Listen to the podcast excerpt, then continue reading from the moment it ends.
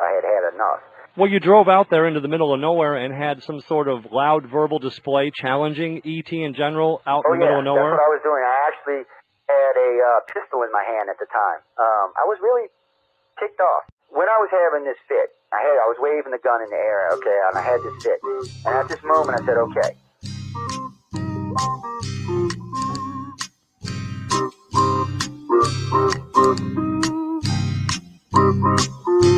He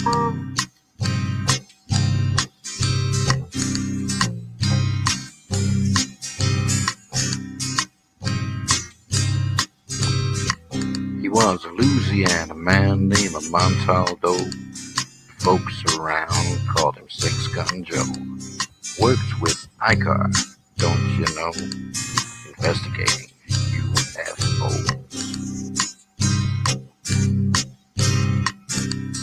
Out for a drive with a gal one night, they stopped to check out the reporting site. When an alien lit right there on the ground, he commenced to throwing his weight around. Now, old Six Gun didn't take too kindly to that kind of thing, especially without Vaseline or anything like that, you know. Seriously.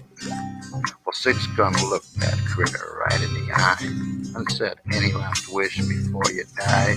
Yo, reached for his gun, quick as a twitch, and said, Fill your claw, you son of a bitch. Now a legend spread across the land about this pistol waving man.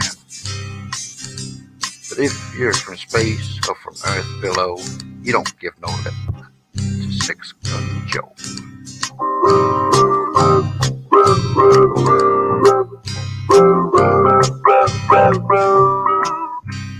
Tune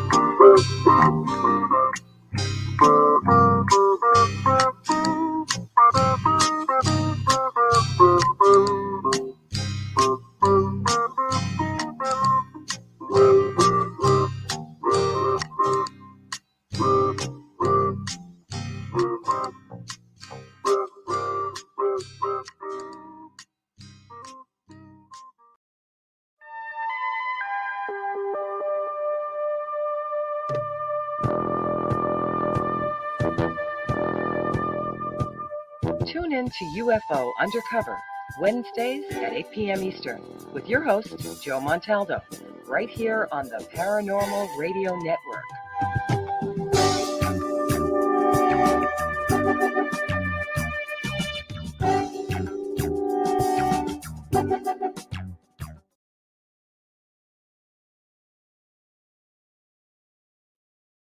Good evening, everyone. I hope everyone's having a good morning, good afternoon, good evening, wherever you are on our big blue planet.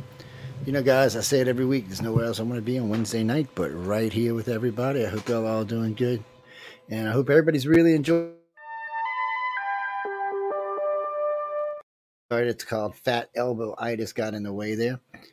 I really am hoping everybody's enjoying their New Year's and New Year's Day, and for all my friends out there who's got a lot of stuff going on in next week, I hope all of y'all's things come well for you and go well for you and do well for you. I got some friends out there that are families are having surgeries, and some friends of ours on the network also families having surgeries. So I'm keeping all y'all in my prayers and hoping everybody is successful and everything goes the way it's supposed to. Uh, and you know, it's it's a busy New Year is all I can tell you. Uh, I was hoping for a nice, quiet New Year, but I guess I should be happy. To, the the more noisy, the more money I'm making, so that's always a good thing in itself. Um, but a lot going on today. We're going to be talking about UAPs and uh, why the government decide all of a sudden, look, we have UAPs. Yeah, okay. I'm not sure exactly what we're supposed to think about it. I've seen that, that coming. Anyway, uh, well, stop. Okay, UAP versus a UFO is the same damn thing. It's unidentified. stop. Oh man, y'all are just insane tonight. It's just just stop. I, I don't want to be laughing all night. Uh, well, I call them yaps. Uh huh. Well, according to the government, they're unidentified aerial phenomena, and of course, we call them un, unidentified f- flying objects. Yes. Well, what's the difference? Nothing. One's just unidentified aerial phenomena, one's unidentified flying object. It's the same thing. Well, no, I guess somebody in the government thought this sounded better, but didn't they ever think with the acronym YAP? Yep. Yeah. I'm not sure. Uh, they just wanted to get away from the UFO world for Congress and the media and all that stuff because UFOs taken um, a negative connotation over the years. Well, you know, they associate crazy people with UFOs. It's always been funny to me because the alien abduction people don't catch as much flack as the UFO people do. I don't know why or how come they just don't. Uh, but unidentified aerial phenomena to me is just a joke. It doesn't mean anything different. Um, you know, I got a lot of friends in the Navy, and, and I, this has been something they've been tracking for a long time. This isn't new. This isn't something all of a sudden. Oh my God, Congress knows about. Oh shit, that's not true. It's not. That's not what went on here. Congress has been knowing about it for a while. This was for you, the people, to see this. Yes, because they need some money for something, or they they want to come out with something. But well, according to the government, none of this is alien. Remember that. The government's already said that UAPs are not extraterrestrial they're Russian or Chinese. Let me tell you something. If the Russian and Chinese have that kind of technology, we should have already surrendered because they'll whip our ass outright. I mean, sometimes you just got to wonder about the government's. Well, the government thinks you're ignorant. Yes. Billy, Michael, Jeannie, Colin, all they think you ignorant. That's what the government thinks. You ignorant. You ignorant. They just passed $1.7 trillion bill. Y'all didn't say anything. So they know y'all ignorant. Okay. Yes, I'm using connotation ignorant. Yes, ignorant, but still the same thing. Yes, it's like YAP versus UFO. It still means the same thing. Unidentified flying object, unidentified aerial phenomena. Ooh. Well, aerial phenomena is kind of stupid because it is a flying object. It is moving through the atmosphere. Uh, unidentified aerial phenomena could be anything. It could be a damn uh, orange globe just hanging there. It's it's okay, I got a lot of friends in the government. I got a lot of friends in the military. I got a really high security clearance, and I'll, and I'll tell you something: the government don't know squat about squat when it comes to aerial phenomena or UFOs or anything else. So, you know, we can go way back to find yaps. Um, I mean, unidentified aerial phenomena. Oh, what is that called? The Foo Fighters back in the forties. Now, here's something: the technology we still can't produce today. Granted, we can come a little closer than we used to because we have drones now that can flip around and do stuff, but they still can't move at the speeds that these uh, that these craft did, or in the size of these craft were moving at these speeds. Oh, we have big drones too, but they can't do these fancy dancing around a big. Well, you forget how big these bombers were. The bombers were big, and these things would come in about the size of a fighter jet, and just do flips around them, taxi, hang above them, hang below them, sit there for a second, and zip off and zip back according to the pilots, they were traveling at speeds excess of Mach 15 at least. Uh, one pilot described it, it was so strange because you'd see it take off and you were expecting to see sonic booms, but there'd be nothing. And then all of a sudden it would be back. It would completely disappear out of the sky and then be back. And then sometimes other flight groups would see it, or sometimes the enemies would see it and think it was ours. Or and a couple of times these things have engaged while while the enemies and the allies were fighting and everybody was confused because they weren't engaged in anybody; they were just kind of hanging out. But that's what they are: unidentified aerial phenomena, which means squat. That's not telling you anything. That's telling you again. What is my favorite word tonight? Ignorant. Yes, ignorant. That's what you are. Ignorant. Again, you passed a 1.7 trillion dollar bill, have no idea what's in it. You're pretty ignorant.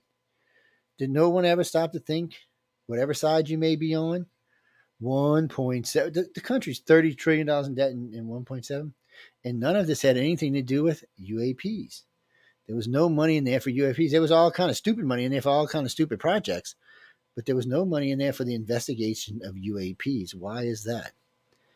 And why is the, the navy taking the lead on this? Where's the air force at? Mm-hmm. well it's weird. Uh, most space, space stuff will be navy related. Uh, it's hard to explain. Okay. The Navy has all the oceans, monitors all the oceans on the planet. The Air Force are given individual bases and areas to cover, but they're not like the Navy. They don't have aircraft carriers and stuff like that. They're usually stuck in one place. So when we go into deep space, they want to use Navy ranks and Navy signets and stuff like that because it's more, you know, to them, space is just another big ocean, just a big ocean of stars. So that's why you hear so many of the Navy things coming up when you hear about when you're talking about going into deep space and stuff. No, that's not Air Force. That's DARPA. No, DARPA is not Air Force. Department is Department of Defense. And no, no, no, no, they're not the Air Force. They have their whole separate division. So the Navy has its own division for space. The Air Force has its own division for space. DARPA has its own division for space. And then, of course, there's Trump Space Command that he put up while he was in office that Joe Biden decided to keep uh, and is doing quite well from what I understand. So in the United States, we have four different branches. Oh, and then there's NASA. So we have five different branches dealing with space. And you know what's funny about it? Elon Musk kicks all their asses. I mean, Elon Musk is. Do you realize he launched ten times as many ships last year as all the great worlds re- combined? Oh no! So if you add United States, China, Russia, and India, who are all launching spaceships last year, they launched ten times as many. And wait, they brought them back safely and landed them, and recovered them and reused them. We're not using any of that stuff. Mm-mm. The, NASA's always been a joke. So if NASA would have did Elon Musk program, it would have been a 20 year program. Elon did it in less than a decade. NASA would have took two decades. I mean, look how long it took to, uh, to the Apollo program was roughly about 15 years. Uh, the the you mean the shuttle program? Technically, it was a decade, but really and truly, when you look at it and see where it actually started, it's about 15 years too. But Elon Musk is not like that. He's he's much sharper in space, and it's not just he's not just doing his own rockets and putting other things in space. He's putting his own satellites in space. He's watching the world. He's watching the Russians. He's watching the Ukrainians. He's watching the Chinese. He's watching the Americans. Don't forget what he told Russia. When Russia said it might launch a nuke to the United States, he said he would knock it down. Oh, that's Elon Musk said it would knock it down. And then Putin got all big with himself and said, well, we'll just launch more. He said, I'm pretty sure I can produce more satellites than you can produce missiles. He said, I've already got more satellites in space than you have missiles. And he said, I can produce many, many more and knock anything you shoot towards us down. He means it too. So technically, the U.S. is trying to build a missile defense shield around the country. Here comes a guy. Wait a minute. Now remember, he's not an American. He's an he's he's, the wealthiest African American in the world. That's true. He is, but his his daddy was from Africa and his mama was from Canada. He can't. He can be a politician. He can just never be a president. Oh yes. So Elon Musk is not an American, but yet here he is, taking up for America and setting us up to where we can't be attacked by nuclear weapons. Mm, that's pretty. That's pretty good of a guy. That which also makes China's missiles and Russia's missiles and everybody else's missiles obsolete. But guess what? It doesn't make ours obsolete. So now we have a way to knock missiles out the sky coming towards us, not including the stuff we already have and now we can launch our own missiles unobstructed. It makes us much more dangerous than we used to be. Mm-hmm. What's What's funny about it is China and Russia. It really hasn't set into China and Russia's head yet. It's starting to because I heard Xi Jinping talking about something the other day about Elon Musk, and it's starting to sink in their head that they may be in deep trouble. That before they could get stuff off the ground. Thank you, baby. Uh, but now they can't not without Elon Musk seeing it and knocking it down. And problem for they are they are problem for Russia and China is, hmm, I had to get some of that good Folgers coffee. Is they don't have inventors like Elon Musk, and Elon's satellites are really hard to track. They're not like massive satellites. No, they're not huge, big satellites. They're smaller satellites. They're hard to keep an eye on, mainly because the amount of space junk, some ungodly amount of space junk up there right now um, well, when I first started tracking everything, there was like 1,200 pieces, and uh, there was this, that, and the other thing. There's only a few satellites, and all. Now there's just there's shit everywhere up there. When you pull up to our planet, you see a ring of just crap floating around. A lot of it's satellites, but a lot of it's just parts left over from satellites. I mean, this shit, China's shit's always falling out the sky. Well, we've had stuff fall out. Yeah, forget about Skylab. It fell smack out of the sky. Yeah, and we've had other stuff fall out, but generally our stuff keeps going in space. Theirs tend to come to uh, close to uh, close Earth orbit, so it falls out of space. Glenn, that's not true. China does have a space station. Mm-hmm. I forgot the name of it, but they do have a space station, an active space station. Yeah, just like we do. Well, ours is a little bit bigger, but we've been building on ours for a while. No, we kind of the Russians well, the Russians don't really want to get in, into it with America because they need America. China's not really helping them in the way they thought they were. And then China also needs America because what we're going to do is is we're moving the chip building world out of Taiwan and back to the United States where it should be. I never understood why America would let another country build our our chips for our cattle, our, for our, yeah for our satellites for everything. Everything we they're building all of our chips. What the hell? Who's bright? I'd really like to find out whose idea that was. Five dollars says it was Barack Hussein Obama. Oh yeah, I'd bet money on it because it just sounds something stupid he would do. He did a lot of things like that where he let things go outside of our country that should have stayed inside of our country. Well, he's not the only one. I mean, Nixon, now none of this was going on with Nixon, but Nixon believed in free trade with China. But here's China trying to get shit off the ground. They can't even build an aircraft carrier. They had to buy one from Russia. And the one they built is a piece of crap. It's like something Nintendo would build. I mean, it's just, it's just crap. Well, what do you expect? The Chinese have a lot of crappy products. I mean, almost everything we buy from China is garbage. Almost everything anybody in the world buys from China is garbage. And what do you think the product control on their own craft is going to be that much better? The problem for China is the amount of corruption. We have corruption. Russia has corruption. But the amount of corruption in China goes all the way into their military. Well, you remember when we had $10,000 hammers and $35,000 toilet seats and stuff like that. Yeah, I don't know whose idea that was. I, I don't even know why anybody thought they were going to get away with that, even though they did for a few years. Yes, the toilet seats were thirty-six thousand dollars. Same toilet seat that you sit on, my friend, thirty-six thousand dollars. But all of this time, there was unidentified flying objects flying around, or uh, unident- unidentified aerial phenomena flying around. We didn't care then. Why all of a sudden? I mean, really, why all of a sudden does the government care? Do you think they're getting ready to disclose? Bullshit. bullshit. I'm calling bullshit on that one. Why would they disclose? I ask people this all the time. What what is it? What incentive are you going to give the government to disclose? Especially since all y'all think they've been knowing about this technology for a long time. What is it? I mean, what are you going to give the government to to incentive to, to, to disclose what they know? I mean, what? Are you going to give them an ice cream cone? You're going to give them some money? What is it that makes you think that the United States government is going to tell you the truth about anything extraterrestrial? I mean, I, am just curious to why you would think they would do that. I mean, what is it? What is their benefit to telling you the truth? So again, what is a government's benefit to telling you the truth? Well, we get to sue them because they lied about extraterrestrial contacts. So if if the government knows about ET and knows the planet's being visited, but has not told us, they're in deep trouble for that. They've lied to us. And then every person who thinks they've been abducted or has been abducted, however you want to look at this, they're going to sue the government. Oh yeah, they're going to sue the government because the government allowed their citizens to be abducted. And since, well, no, the government's not going to be able to prove it didn't happen unless they get ET to come sit on a stand, the government's not going to be able to prove it didn't happen. If the government acknowledges the fact that extraterrestrials exist and they've been covering it up, then yes, everybody who's been taken is going to sue, and the government has no way to prove it didn't happen to them. Burden of proof will be on the government.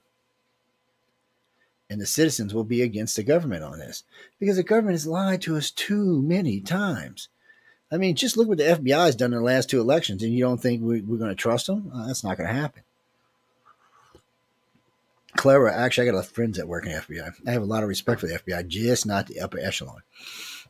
No, because I don't think all the agents agreed with these tactics, and I don't think they're the ones who are trying to get it done. I think this came from the people in contact with Joe Joe Biden or whoever, Hillary Clinton or Chuck Schumer, whoever it may have been.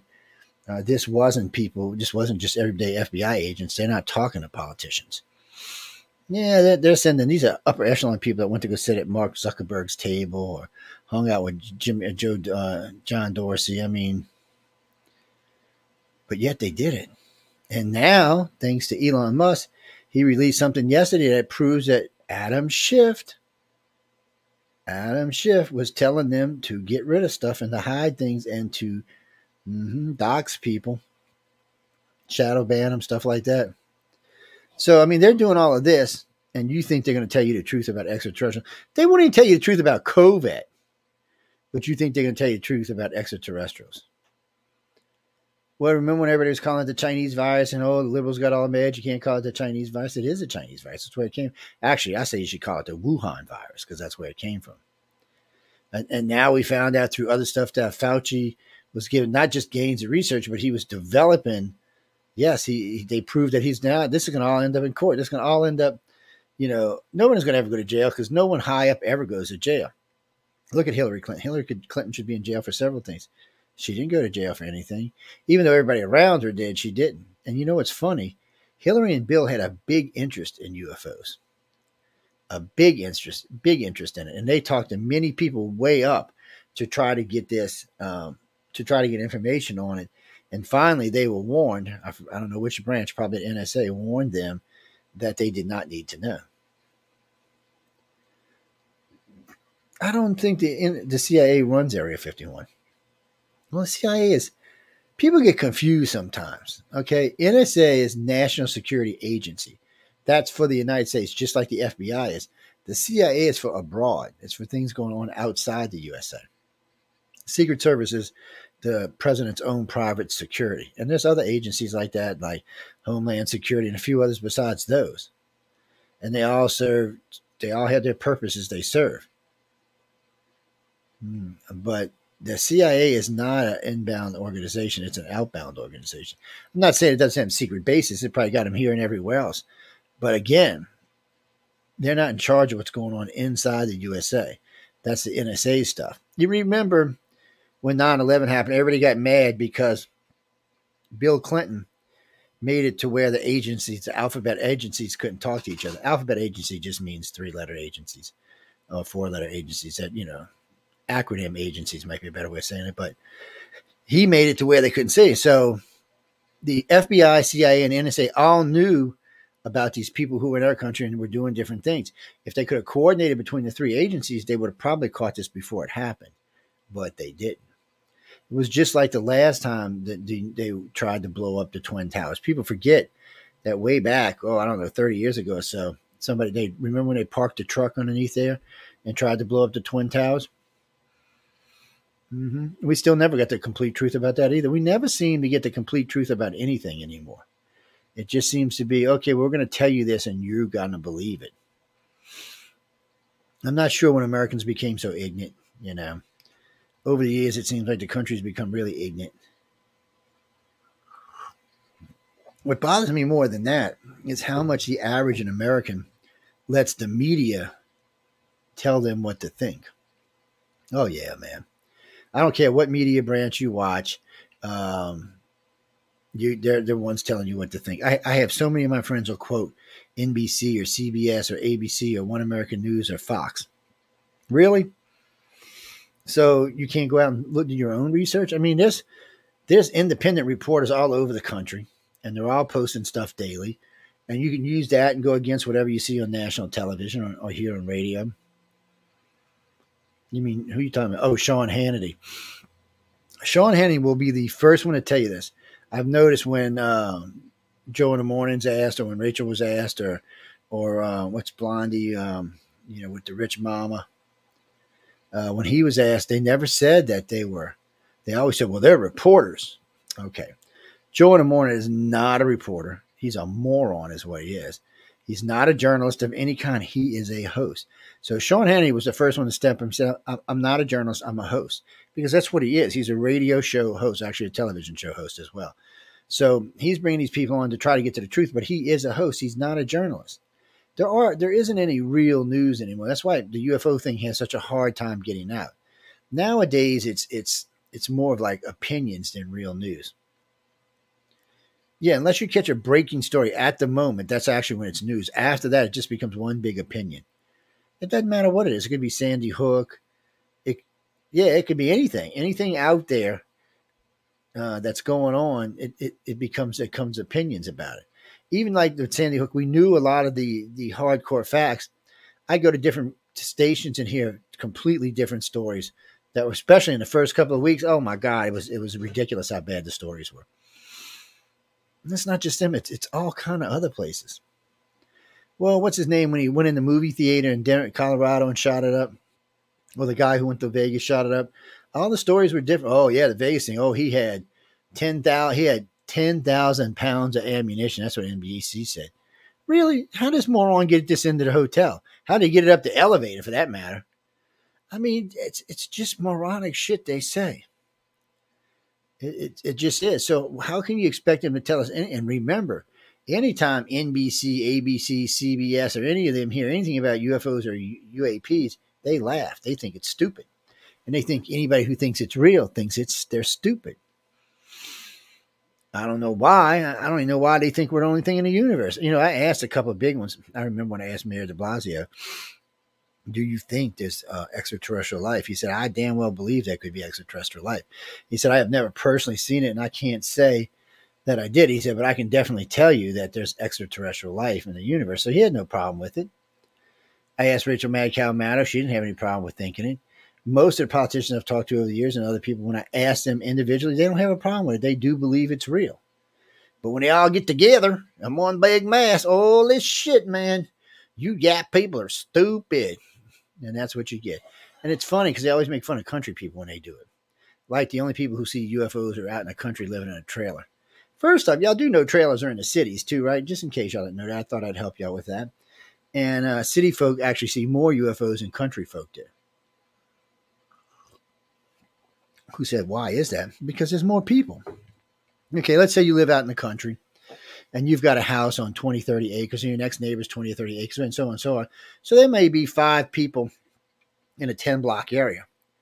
Where here, in a 10 block area, there's probably 25,000 people. It's a, just a big difference in numbers.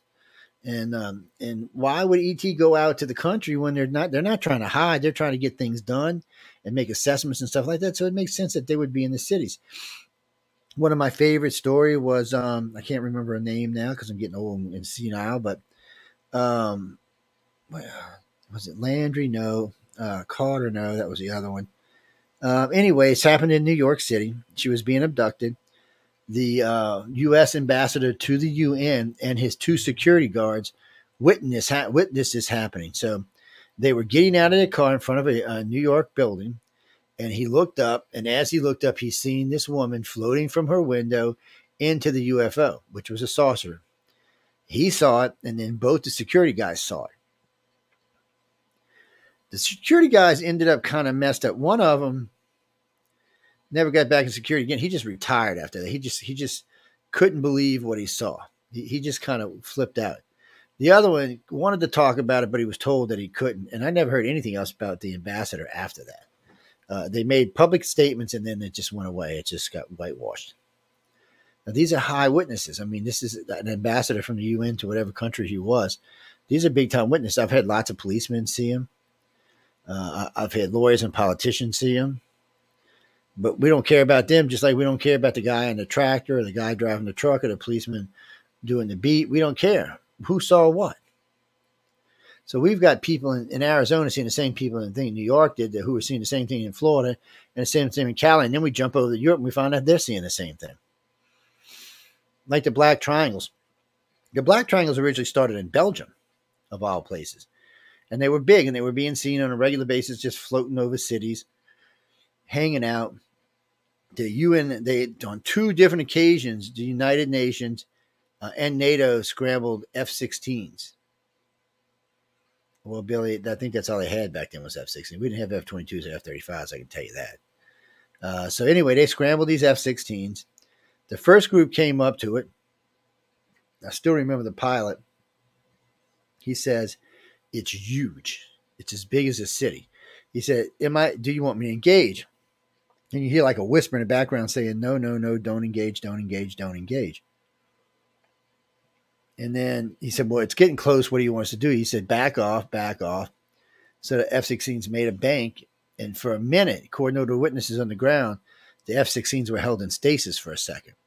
He said there was a beam of light, a whitish blue beam of light came out of the, the ship and held all, all, there was six of them, all six F 16s, uh, the squadron holding it, just held it there and then it released it. Now the pilots um, remember the beam of light, but do not remember being held in stasis. They thought they were still moving, but they got a video of it on ground where the, the, the crafts are just not moving. There's another one in um, is in one of the South American countries. Um, they they put an F 16, it was on an island down there. Uh, this big saucer came out of nowhere. They launched a squadron F 16s. The one F 16 was going to try to engage it, but none of his weapons would work. You, you can hear him clearly on the radio saying, Nothing will fire, nothing will fire. And then you heard the guy say, Try the machine guns. He said, Nothing will fire. And then his, his, his plane got into like it was in um, a gravity field. He said uh, he all he remembers is like he, he was floating inside his plane. The whole plane was just kind of it couldn't move anymore. It was just kind of floating like it was in space. And he said he still to this day does not even know what to think about that.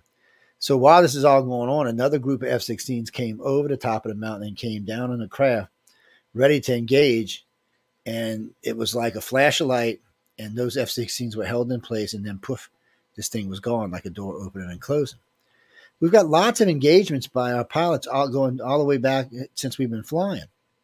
The problem is, is none of our pilots have ever had a chance against them. But and, and by saying that, no one's ever taken down one of our planes because of it. Star Trek doesn't count there. Okay, just thought I'd tell you that. Whoever wrote that, uh, Star Trek does not count. Yes, I know what episode you're talking about when he comes to Earth, and yes, and they and they crash and they break up the plane. That does not count, my friend. That's not real. But it was something along those lines.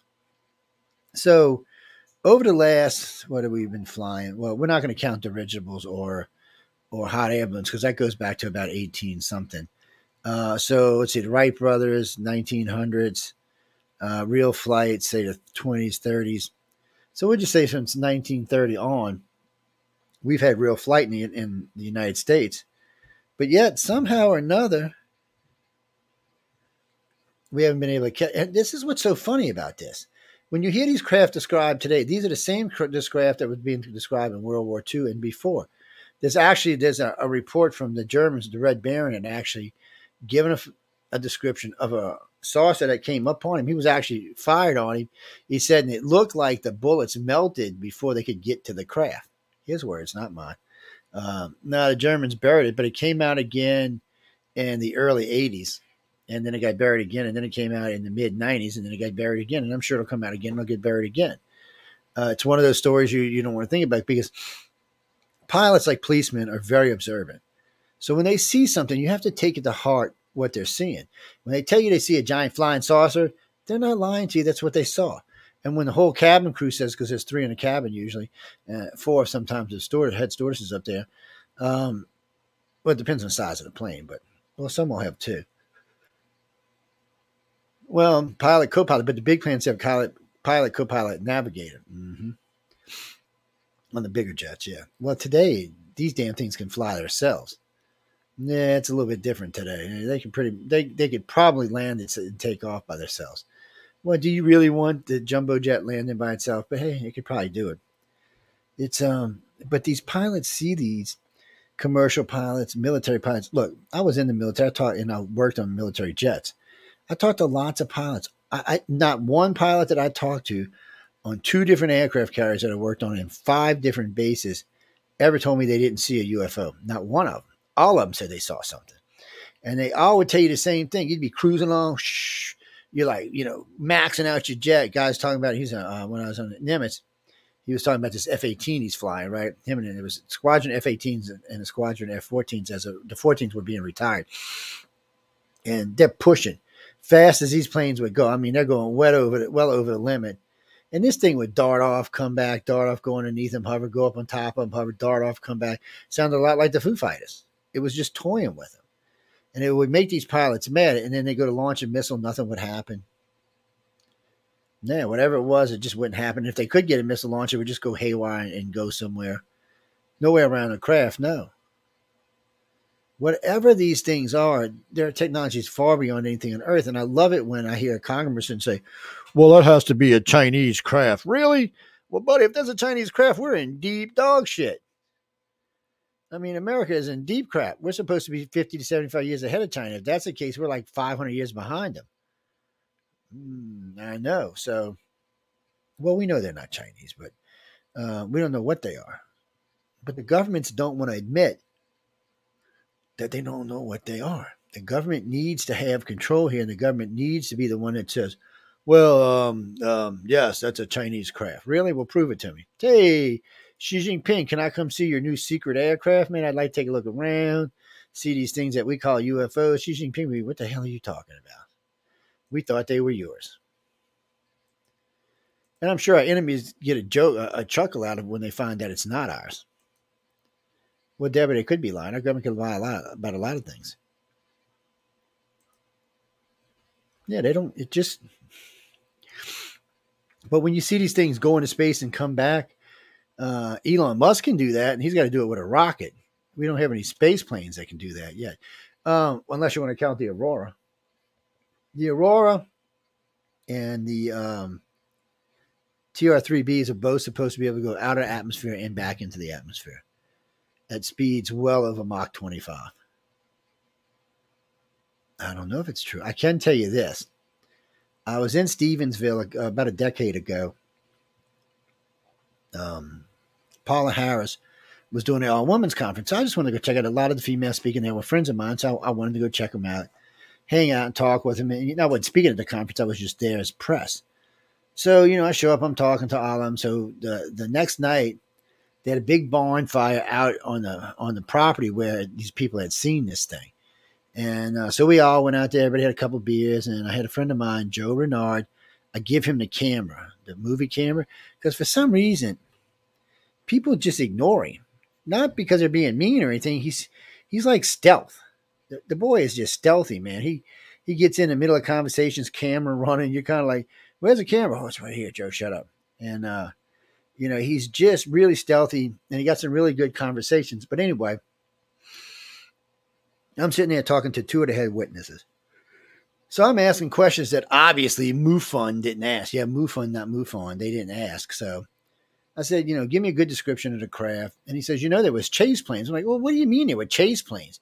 He said, yeah, you know them little planes NASA flies next to everything and shuttle. He said there was those. Okay, chase planes suggest they were ours. Because one, chase planes aren't the fastest planes we have, and they're not armed. So not sure if we would actually send them out to meet a UFO. So then he says there's this big, huge thing comes over him. It's huge. He's it's big, rounded, huge, and long. He's like a it's like a big triangle with a big rounded nose. And anyway, he says as it passes over, you could see. Get this rivets. Okay, I've never heard of any alien crafts with rivets on it because I don't think you'll be able to go any kind of speeds with real rivets. Or rivets would probably tear apart. Uh, you could probably do Mach 50 maybe, but anything more than that, it's going to have to be contained, a self-contained craft. So he starts talking about rivets. So as the thing's charging up, so it's, it's coming over at a decent speed. He says as it starts to pass, he noticed there was eight rows and eight rows of engine lights. He said, "No engines back." So there was sixteen of these things. He said they were they were glowing red, and he says you could see, hear this weird noise, and they started getting to this white color, and poof, the damn thing was gone. Not that you could still see it, but it was streaking off. Okay, we've heard about these before. It's not the first time we've heard about these ram scoop uh, and these, uh, well, they got a gravity type drive, a, a magnetic type drive, ram scoop drives, there's a couple of out there. And we had heard about these over the years and we heard about these engines. So when I heard about the engine, I knew it was ours. Okay. When I heard about the rivets, I knew it was too. So I called a friend of mine over at Boeing in California.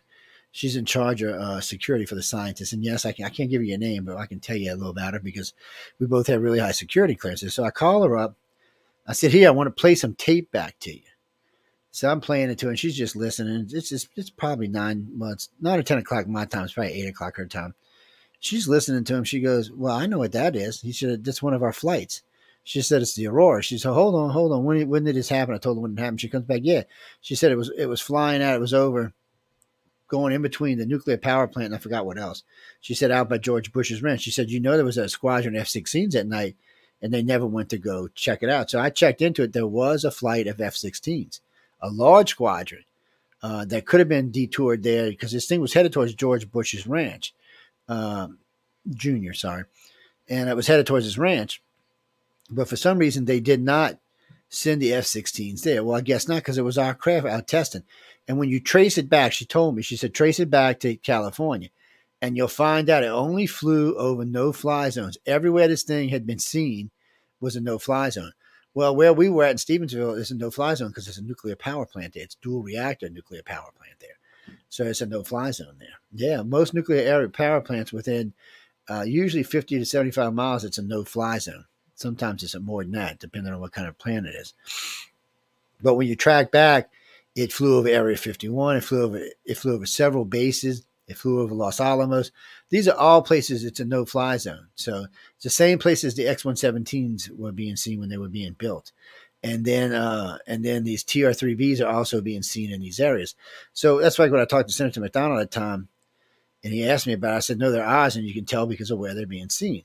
Because aliens aren't going to necessarily really care if it's a no-fly zone or not, unless they're looking at something particular they don't care. We've seen them everywhere non fly zones, fly zones. It doesn't really seem to matter to them. They seem to go wherever the hell they want to. Mm, I know. So, you know, unidentified aerial phenomena is just a joke, just like UFO is. And trying to say that it's not alien without actually getting your hands on one sounds ignorant. Again, America, you're letting people make you look ignorant because you're not doing anything about it you, you don't really they don't really care. I mean, you don't personally care. You're like, well, it's no big deal. Government said it ain't ours. Why should we worry about it? Well, anytime the government says it ain't ours, you should double up worry about it. Well, because one, if it's not ours, then it means it's Russian or Chinese. And do you really want to think of Russians or the Chinese having that kind of technology? I mean, come on, really? Uh, I don't want to think about that. I definitely don't want to think about that. Uh, it's just something I don't want to think about. I don't want to think about the Russians and Chinese having technology that much more advanced than ours are. Mm, my point exactly. Well, I don't, I don't, It's just one of them things. I don't. Want, I don't want to think that the government actually has that kind of technology. Our government, fine. The other governments, not so much. I don't want to think about another government having technologies like that. That just scares the bejesus out of me. Oh, hold on. I'll do it. Hold on.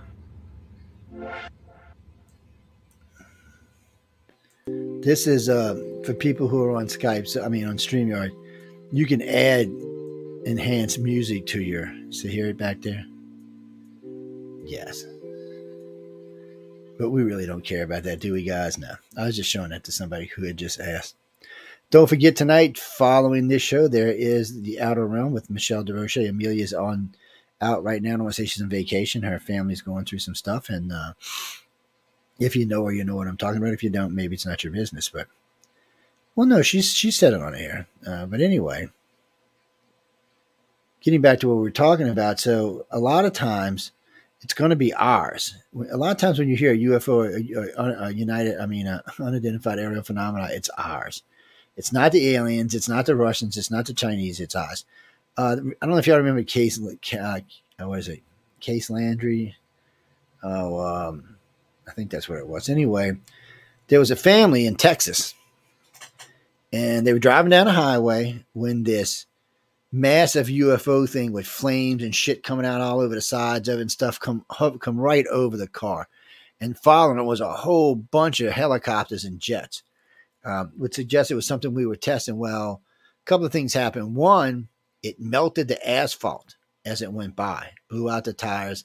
Uh, one of the women got severe cancer. They all had radiation burns.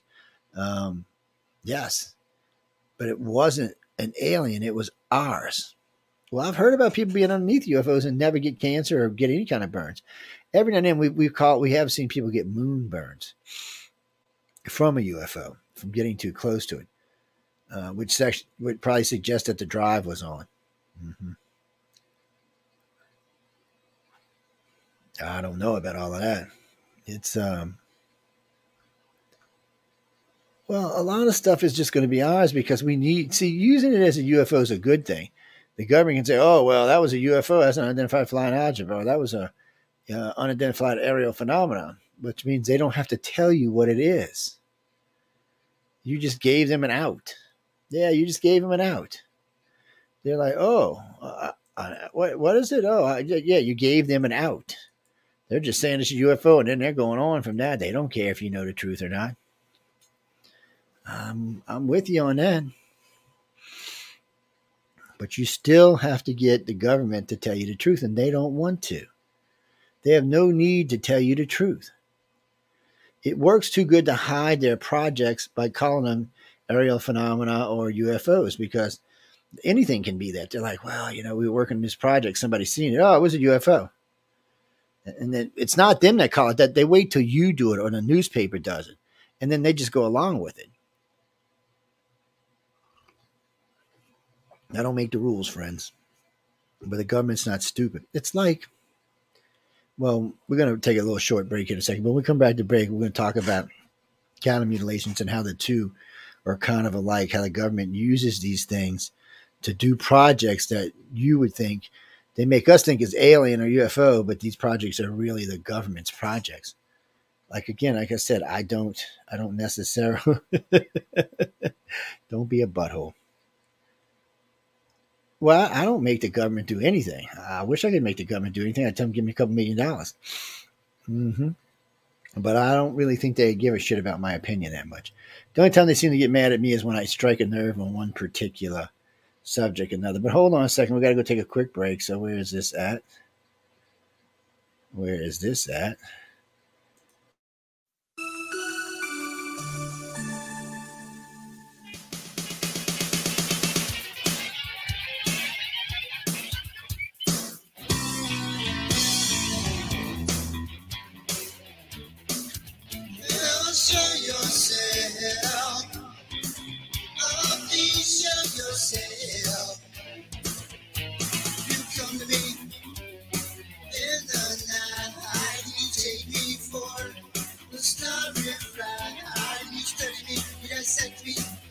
You're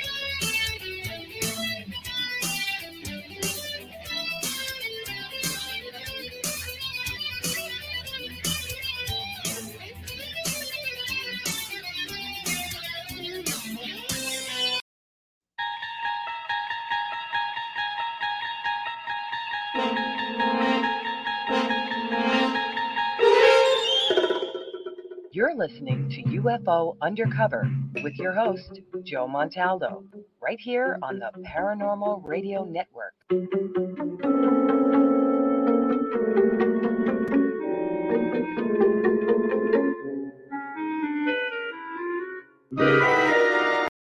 Welcome to UFO Undercover with your host, Joe Montaldo.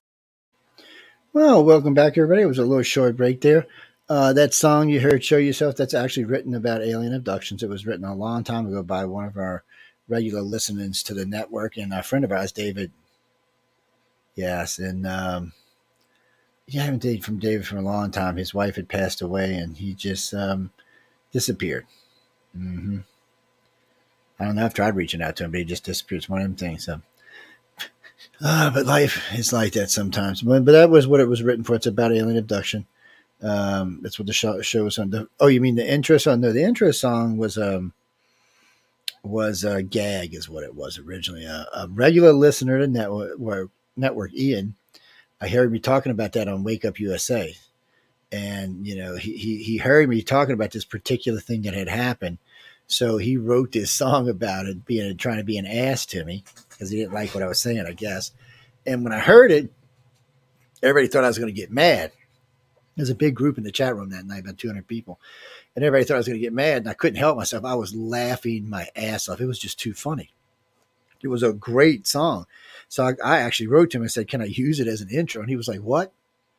I would have never thought you had a sense of humor, Joe. And I said, Well, I have a big sense. He said, Well, I see that. So ever since then, it has been the official opening song for UFO Undercover now for almost 20 years. Uh, it's a great song. It's a lot of fun to listen to. And then this other one was actually designed to be a closing song, which you'll hear again at the end of the show. But uh, we use it for breaks sometimes. Show yourself. Mm-hmm. Yes, we just didn't want to get any perverts get any ideas or something. just teasing, not just teasing.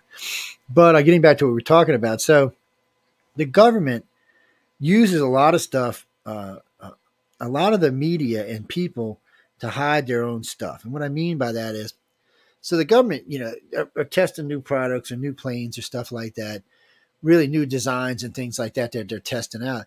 And they're seeing, well, we don't want our enemies to know about it. So we just say, oh, they say, oh, it's a UFO. Well, we just go along with, I should say, they just go along with the fact that it's a UFO, even though it's our, our project. And, and along with that is cattle mutilations. Oh, I get in trouble for this all the time, but cattle mutilations are not done by extraterrestrials. I'm sorry, and I don't want to break y'all's heart, but they're not done by extraterrestrials. First off, no one ever can give me a reason why an ET wanted to probe a cow. I've asked. I've asked Linda Moulton Howe. I've asked every researcher in the field. Nobody can come up with a reason. I also asked how come so many helicopters, black helicopters, silent helicopters, were seen in the areas and why sled marks were seen in the ground where a helicopter had landed. So a good friend of mine got me into this. He said, You got to check this out. You got to check this out. I started getting into it. And the more I got into it, the more I realized this wasn't alien. So I was talking with a group of ranchers. I was in New Mexico, and I was, um, and it was at a, um, I forgot what it's called, but it was it was a cattle. I forgot what the hell they called. It. But anyway, it was a big group of people, a bunch of ranchers there. And uh, while I was asked, I asked for 15 minutes on the stage, and I had asked, uh, "Have any of y'all experienced cattle mutilations?" About two dozen ranchers in this place did. I said, "Can I speak with y'all after the show?" And they're like, "Sure." So I meet with these people. Um, we went and had a, we got a dinner, and uh, we sat down in a really great steak restaurant. And I said, "Look, I'll buy y'all all dinner." The guys like, "No, no, no, we'll do it." And you know, we're cattle ranchers, so whatever. So I started asking them about it. I said, "So let me ask you about these mutilations. What's going on?" He said, "Oh well, they're bloodless. Uh, whatever this is seems to be silent. Even though I think I've seen a helicopter once or twice, and this went across them so I said, um, so, so let me ask you another question. I said, Are your cows insured? Are you losing anything? And all of them said, No, our cows are insured. Now, these are ranchers. I notice this never happens to the, the little cattle, the little cattle guy, the guy with 50 acres and 10 cows. It never seems to happen to them. It always seems to happen on these big, sprawling ranches. So I said, So they all, so to date, I have talked to 100, over 100 ranchers that own cows that had cattle mutilations all of them had been insured. I said, well, that's kind of unique, you know. You so you're not. He said, as long as we got the caucus, we can collect on insurance. So ET wouldn't know that. So ET might have took the caucus. ET wouldn't know that. And why would ET care if the cows are insured? But the government would. Because the government knows if the cows are insured, they're not going to make a big stink out of it because they're going to get their three to five thousand dollars for their cows. There's no reason to make a big stink because remember, there wasn't cattle people making a big stink about it. It was people in the in the UFO field thought they had latched on to something and were making a big deal of it. So let me clarify some rumors. There really has been no cattle mutilations east of the Mississippi River. Yeah, they said one, two, or three, but there's a lot of cows east of the Mississippi River, but there's been no major mutilations. The only one we found was in Brazil, out the country. We found out later on that it was a general faking it. He, he actually hid the cows in a water tower so he could take him out and, and collect his money on him from time to time. Oh, yeah. It's a real story. You don't have to take my word for it. Uh, so he was found out to be a liar. So, really, the cattle mutilations happened from this side of California all the way to into Texas. Well, I did find out something interesting about these areas where these cattle ranches live. Okay. Um, there were nuclear bombs tested nearby. Within 100 miles of every cattle mutilation, there had been at least one or more nuclear weapons tested. Oh, yeah, this is a fact. You don't have to take my word for it. I actually did a map on it, the whole nine yards. So I got to thinking. I, I went and talked to a couple of doctors that I knew, and I said, "Let me ask you a question." I said, "If if a cow was exposed to radiation, where would it show up first? So he he got a diagram of a cow, and then he took it and he circled all the places that it would be. So I called a friend of mine who had cattle. I said, I sent him, I sent him over, uh, emailed him this. I said, look, match this to your cattle mutilations. He said, matches perfect. He said, did you take? I said, no. I said, this is where the doctor said that oh, if if a cow had radiation, this is where it would show up in abundance first. Awful coincidental that every piece that was moved is where the radiation would show up at, at the fastest. So I got to thinking, this was an easy way for the government to check the radiation in the areas without stirring a big stir up and let the cattle cattle people get their money back for their cows and it didn't even come out of their pocket. So this didn't cost the government anything. The government could check, take these cows. And I remember Linda Moulton told me, oh, they could never suck the blood out. Of No way, not that fast. I said, girl, uh, obviously you don't know anything. I said, since the 60s, we've had field lasers and field vacuum pumps. I said, please do not talk about stuff you do not know about. And uh, because it's true. You, you could they, could they could suck the blood out of a cow now in under two minutes.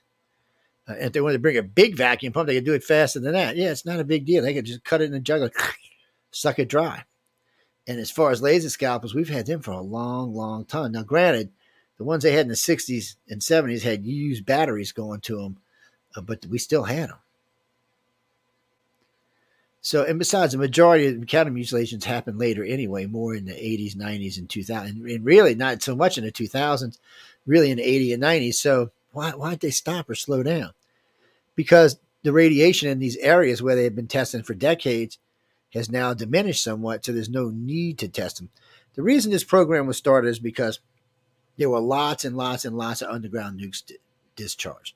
So then the government got to thinking, oh shit, this might get in the food chain and the water supply. We really need to check on this because if it gets into the citizens, it's going to be a major lawsuit and a major problem. So they figured this was an easy way of testing for this without alarming you or I uh, that there might be radiation in the area. I thought it was very slick. So I, I, remember the first show I introduced this on, I could not get it through the whole show. The show kept going down every eight minutes. It would just blink and it would come back up, blink, it would go back down. And I was talking to my producer. He's like, I don't know what the hell's going on. People were calling in, getting thrown off the lines. It was crazy. It was a crazy night. And then um, the guy I used to call Fred comes on the line and said, We're not going to let you talk about it, Joe. So we had a guy um, until recently. Um, anytime we had an inbound line or we were doing radio, we had a little red light that would come on that would let us know there was an open line going through the system. Yeah, an open line, which means somebody was listening. So through all the Wake Up USA shows and more than half of the UFO Undercover shows, this was going on. So after a while, I would just start saying, "Hey, I know you're listening. You can ask Alfred Webre. He was on one night. I'm like, I know you're listening. So we got some questions for you. The guy came on, and started talking to us, and nobody could backtrace him because he wasn't in our system. It was very weird. So anyway, the guy called Freddie comes on at night and said, "We're not going to let you talk about this. Um, not right now, anyway." So I kept talking, and talking, talking, and probably after about a decade, they kind of eased off and let me talk about it.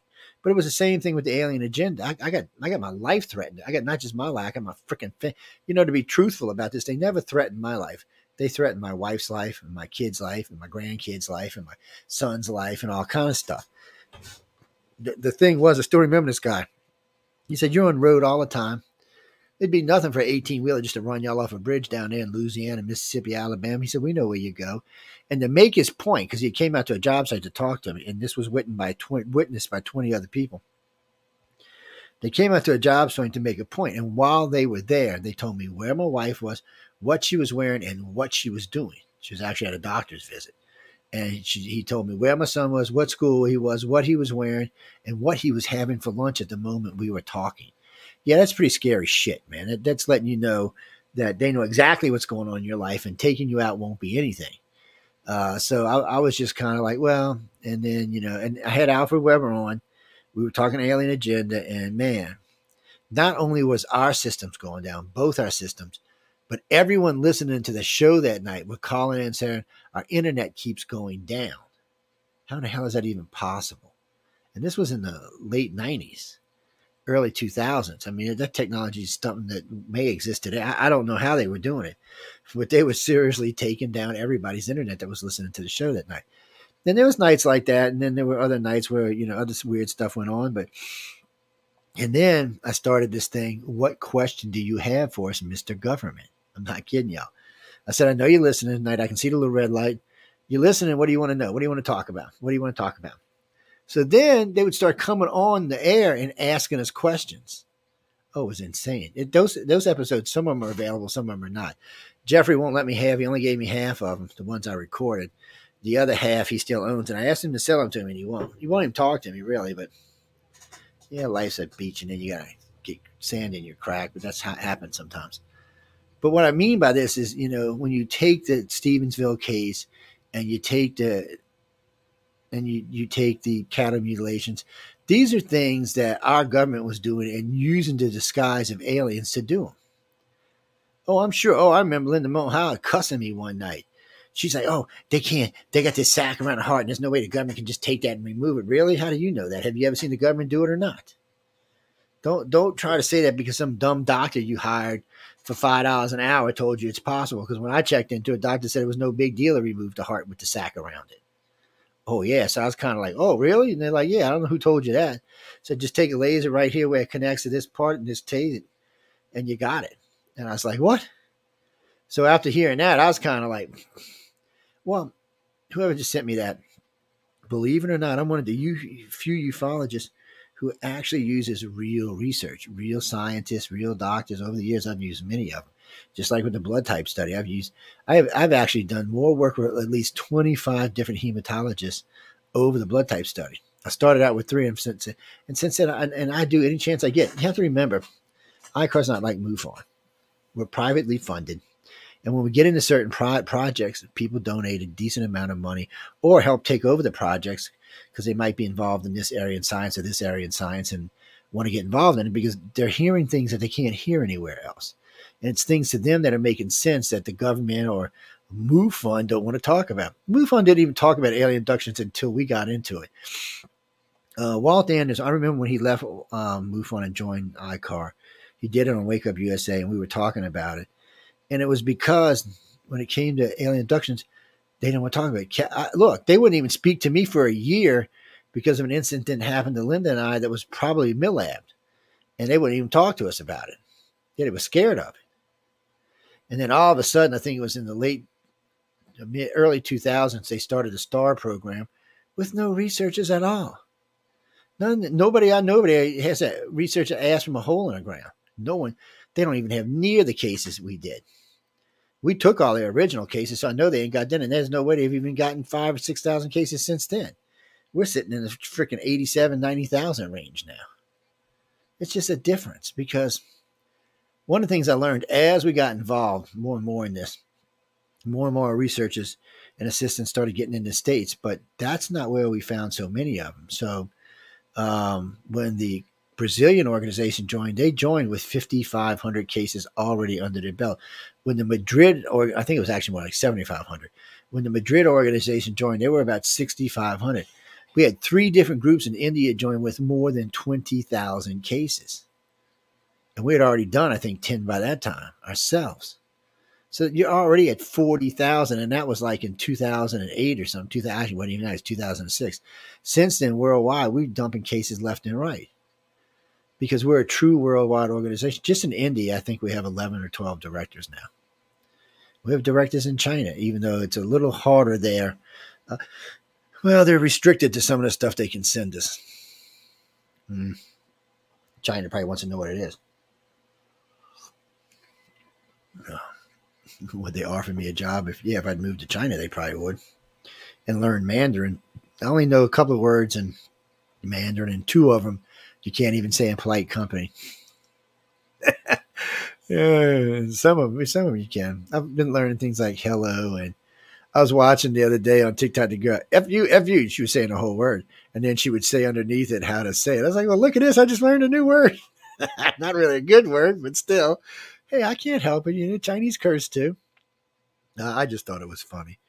It's uh, but the point being, guys, is The UAP stuff is so they can cover up stuff. They're trying to tell you, oh, look, we're going to investigate uh, uh, aerial phenomena, man. Yeah, unidentified aerial phenomena. Look, we're going to, and we're showing you TikTok video. TikTok video of what? It's a, it's actually Tic Tac video, but still Tac video. But of what? Some glowing weird thing flying in front. What the hell is that? You don't know what it is. What you expect us to know about it? And just because it's unidentified by some pilot doesn't mean the government didn't know what it was. You got to remember, not all pilots have the security clearance to know what they've seen. They may have seen something that was ours and not had any. Well, we've built UFO shaped stuff. I should say saucer shaped stuff. So as a German, so as a Russian, so as a Chinese, quite a few countries have built uh, UFO shaped stuff because it's a great design if you can get it to work. Well, building an alien, I mean, building a spacecraft that can traverse deep space. Okay, first off, there's not going to be any rivets. You'll have to be molded out of one piece. Um, yes, maybe you'd have to heat it up, but it, because it has to be able to resist things like micrometeorites at the speed of light or faster. Just think at half, just think at a quarter light speed, what a micrometeorite, 0.5 millimeters would rip through one of our craft like it's nothing would disintegrate it. Yeah, like all them rivets, it would just rip through that steel. Steel's not going to keep you from. Uh uh I don't know if we have anything on the planet uh, strong enough to go in that kind of those kind of speeds. What a diamond spacecraft? Well, that would be interesting. But even a diamond, if it hit one of the fastest right, would shatter. Yeah, for all the diamond strength and steel, I mean, as strong as it is, there is certain spots you can hit it, which just makes it break. Mm-hmm. That's why there's diamond cutters out there. So yeah, I don't know if it would actually work either. I guess you could take, you could figure out a way to get a, a huge piece of coal, and then mold it into one big diamond. Mm-hmm. I don't think that's the way we're going to go. It's going to probably be materials we haven't thought of yet, or things like that. They're probably not going to be anything steel related like that. There'll be some kind of composite material. Well, it always cracks me up when people talk about Roswell because a, a, spaceship that can travel interstellar space or go through wormholes is not going to break up an impact. It might embed itself into the dirt. It might skip across but it's not going to break up an impact. You ever see some meteorites that hit our planet do not break up because of the uh, I forgot what it, it's something iron core. It's not going to break up. It's just going to impact, and the core is going to stay solid. Even as hot as it is, even as fast as it's moving, it's still not going to break up. Well, any craft designed to traverse wormholes or traverse deep space is not going to break up an impact. You don't take my word for it. You can ask any science you want to any craft that's going to be able to do these things will, will be made out of a material that will not break up on impact. I mean, not unless it, you were going so fast it was like going through the planet or something. Even then, it might not break up. Um, now, Roswell to me, I thought was funny because again, they should have never let me into the field. I rewrote like five of the cases my first ten years in the field, which got me in so much trouble. You know, you heard me talking about um, cattle mutilations just now. I got in trouble for rewriting the Betty and Barney Hill case because it was wrong, and, and, we had more research now than they had back then. You know, so different things like that. They they just don't want you. Roswell, I rewrote Roswell because it wasn't true. The whole thing was a lie. Um, if there was something that broke up an impact, it was probably either some type of scout craft. More than likely, it was a escape craft because there was a secondary crash in Corona, New Mexico where they said they found a large ship intact with four bodies that looked kind of melted outside of it, like they'd been exposed to an abnormally high amount of radiation, but they were human in shape and size, meaning like us. But the craft found at Mac Brazel's ranch was not a saucer. Remember, everybody who said they seen a saucer, Area 51 said it was intact, including crazy Bob Lazar, said it was intact. It, it wasn't damaged uh, out, outside at all.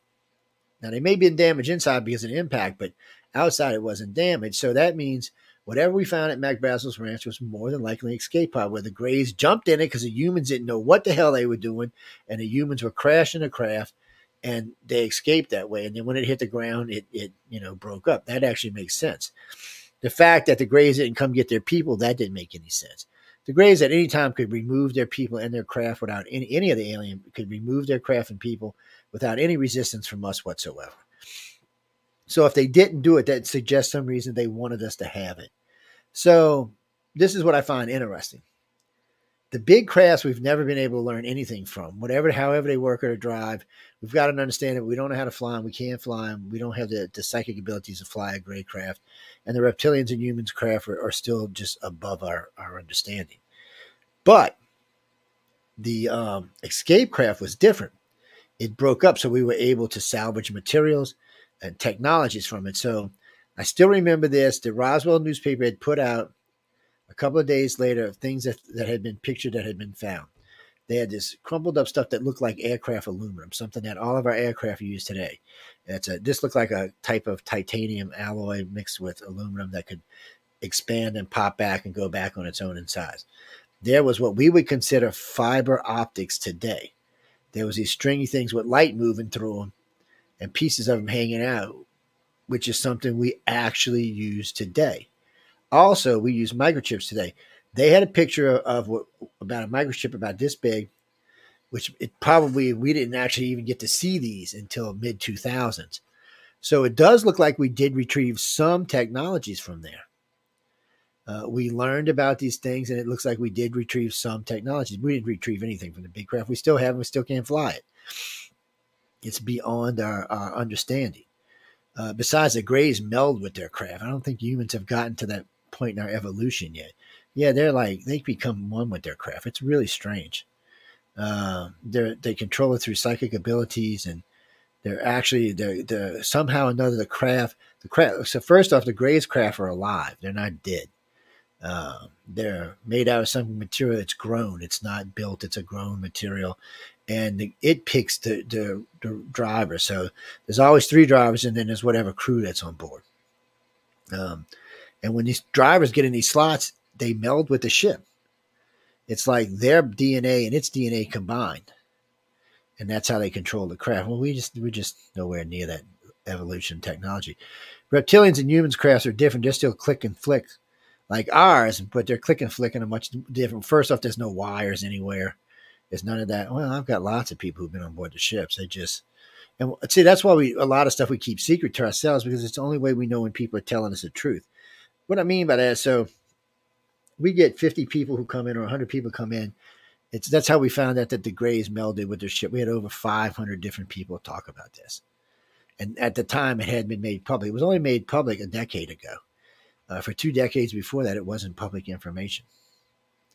It's like some of the stuff in the blood type. So a lot of the stuff we have today, and even today, there's still at least 40 or 45% of ICAR's abduction criteria is still not public because we need a way to, to know who's lying and telling the truth. MUFON, MUFON's a joke. Uh, look, I, I don't want to hate on MUFON. A good friend of mine asked me not to destroy him because back about 10 years ago, I had them stepped out. They were gone. I was, I was wiping them out. Um, I mean, they were gone. I, I had even all that ufologists hating on them. They were just on their way out. There was nothing they could do about it. They couldn't stop it. And a good friend of mine who passed away, D. Andrew, called me up one evening and she said, Joe, I really like MUFON. Stop it and she was my national director at the time for um, ICAR, and I was like, and my uh, resident uh, Roswell expert. I used to fight with her all the time about Roswell, and uh, I actually still miss her, but um,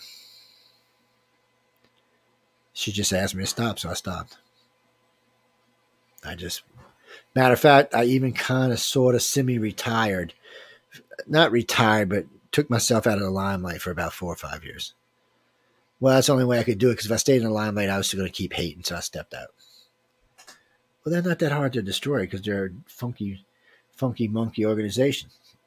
So John Schuessler, uh, he worked in black ops. He wasn't working for the government. Well, he worked for the government as a contractor, but very high black ops. James, uh, what's his name? Um, the other two that followed directly behind him, one was a code translator for the government's high black ops, and the other one was Black Ops. So he had three Black Ops people running MUFON. And I don't know the new guy. I haven't done any research into him. I didn't see any need to re- research into him. So MUFON has been infiltrated, and it still is infiltrated because some of them guys still work there.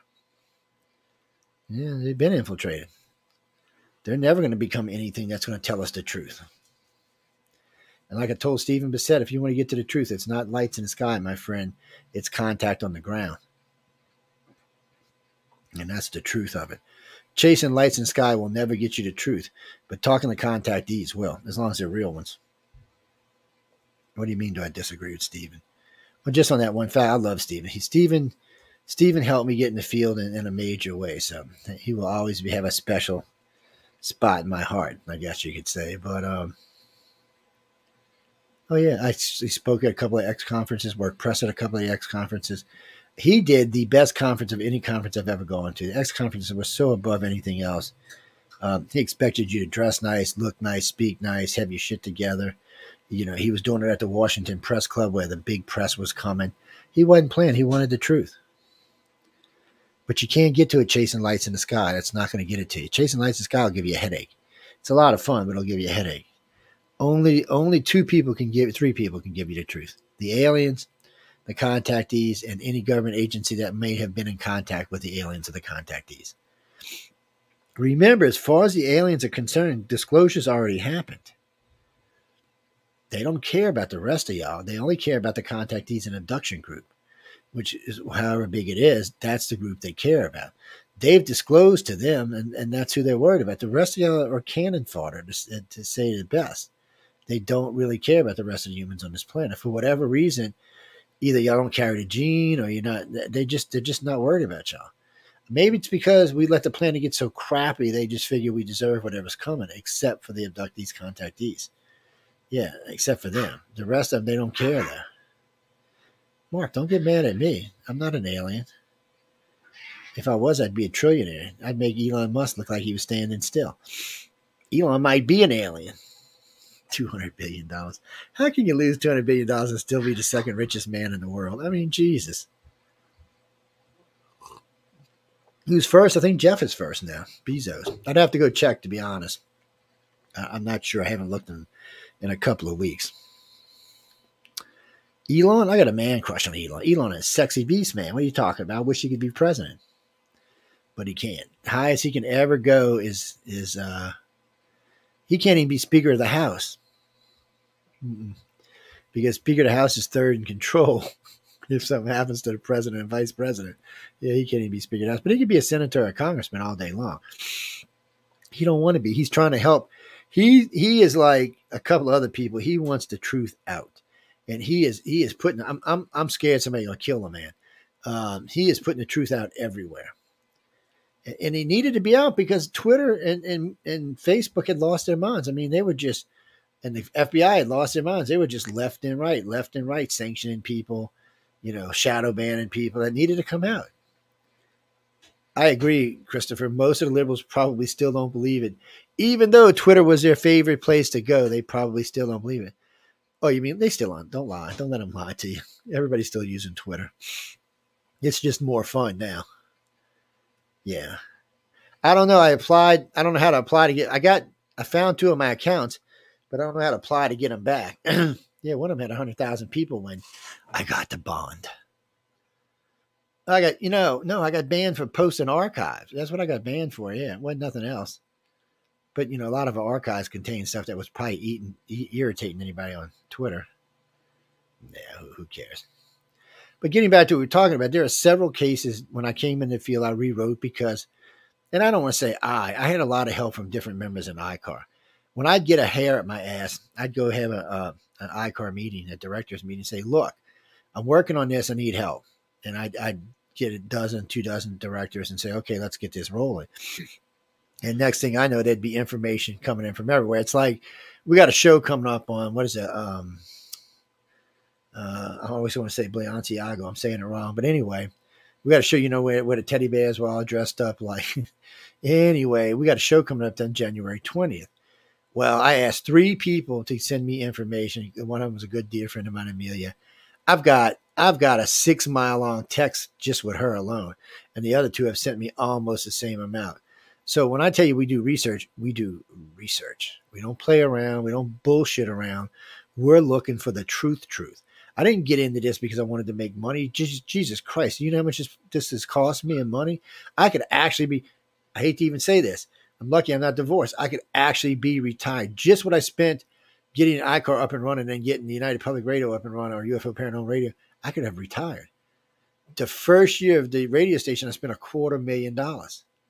Uh, oh yeah, and then quite a bit after that. Well, I, I call it Katrina money because we were making big money at the time, but The problem being is between the two organizations, I have literally spent a lot of money, way more than enough for me to be retired right now. I'm 59, 50, yeah, 59 years old. I could be retired sitting on my ass doing nothing. Just having bank accounts with money in them. Yes, it's it's in a way it's stupidity to me, but I have learned so much. There's so many things that I know now that I didn't know. it's uh, actually, you know, Reed, we're going to get ready. We're getting ready to open. Oh, by the way, let me say that right now. I think it's January 7th. January 7th, 8th, or 9th, our new Roku channel will be coming up. Yes, we will be on TV now on Roku. Uh, now, let me tell you what the station's looking. Uh, matter of fact, too, our daytime slots in the station have opened up now. Some of them are free, some of them cost but we have lots of space now. Uh, Michelle DeRoche is in charge. She's the station manager. Also, the Roku will be with a fee. It's going to either be fifty or seventy-five dollars a person, but our show, but uh, it'll be well worth it. Uh, we've learned a lot. Plus, we'll be able to do pay for view, pay for listen with particular shows where we're doing a lot of research. So there actually will be places in there for people to have a chance to make money and uh, actually get the research done. Look, I have no problem with people making a little profit while we're doing research, but I want the truth. I didn't I didn't spend almost 40 years of my life in this not to be looking for the truth. Okay, I could have done anything. I could have used this. I could have just invested this money and be sitting really pretty right now. It's just I want the truth, and I will keep spending this amount of money as long as I have it to get to the truth.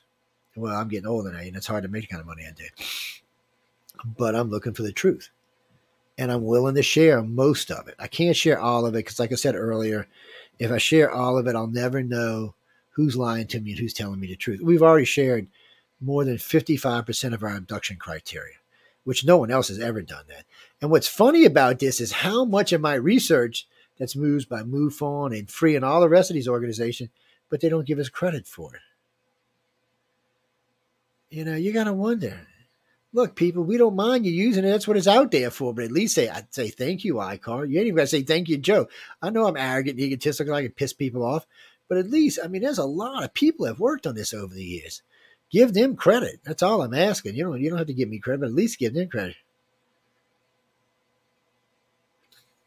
It's uh, but anyway, this you know we're gonna start doing before we, we're gonna bring start bringing guests back on the network, probably sometime mid February. But before then, I want to get a couple of shows done.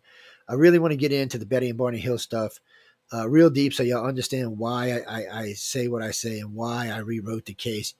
Oh, you mean Kathleen Waldron? She hates me. Uh, we got into a public debate and she lost big time. Oh, yeah, debates. The matter of fact, if y'all want to see this debate between her and I, it's all in text.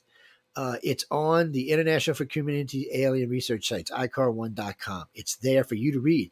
See, I'm not like them. They didn't want to make it public. I did. I wanted the whole thing public. I, I like, you know, let look. I don't believe that we the people are stupid. I believe that we the people are intelligent and we can make smart decisions. And by putting this kind of information out for everybody to see it, it helps them to understand that yes, you know, you don't have to keep a lie. So in the Bill Hills case, it was wrong. The, the abduction did not happen in the United States. It happened in Canada. What happened in the United States was a military abduction. And I went through it. I went through all of Simon's tapes. I went through all of Betty Hill's tapes. I mean, this was a black gentleman who was working as a post office who knew colonels in the Air Force. He had a colonel living with him. And on top of that, he knew two other colonels. Colonels is right below a brigadier general. I mean, that's how close they are to being a general. Uh, colonels are the ones who get to run, bases and stuff like that. Uh, Navy has captains. Captains, we, we navies don't have colonels, so they their captains the same as a, a colonel. But this is important stuff that people were just overlooking the fact that he had always been in and out of mental problems since he was a young kid. That this was something that was going on his entire life. This wasn't something that was going on entire in Betty's entire life, but it was something that was going on in Barney's entire life. And these people took an interest in him at a young age. He was even invited to the White House. Why? Because he was one of the first interracial couples? Bullshit. You better come up with a better reason than that. Uh, and that's another thing being an interracial couple in the 60s and early 70s and didn't get any background flack for it?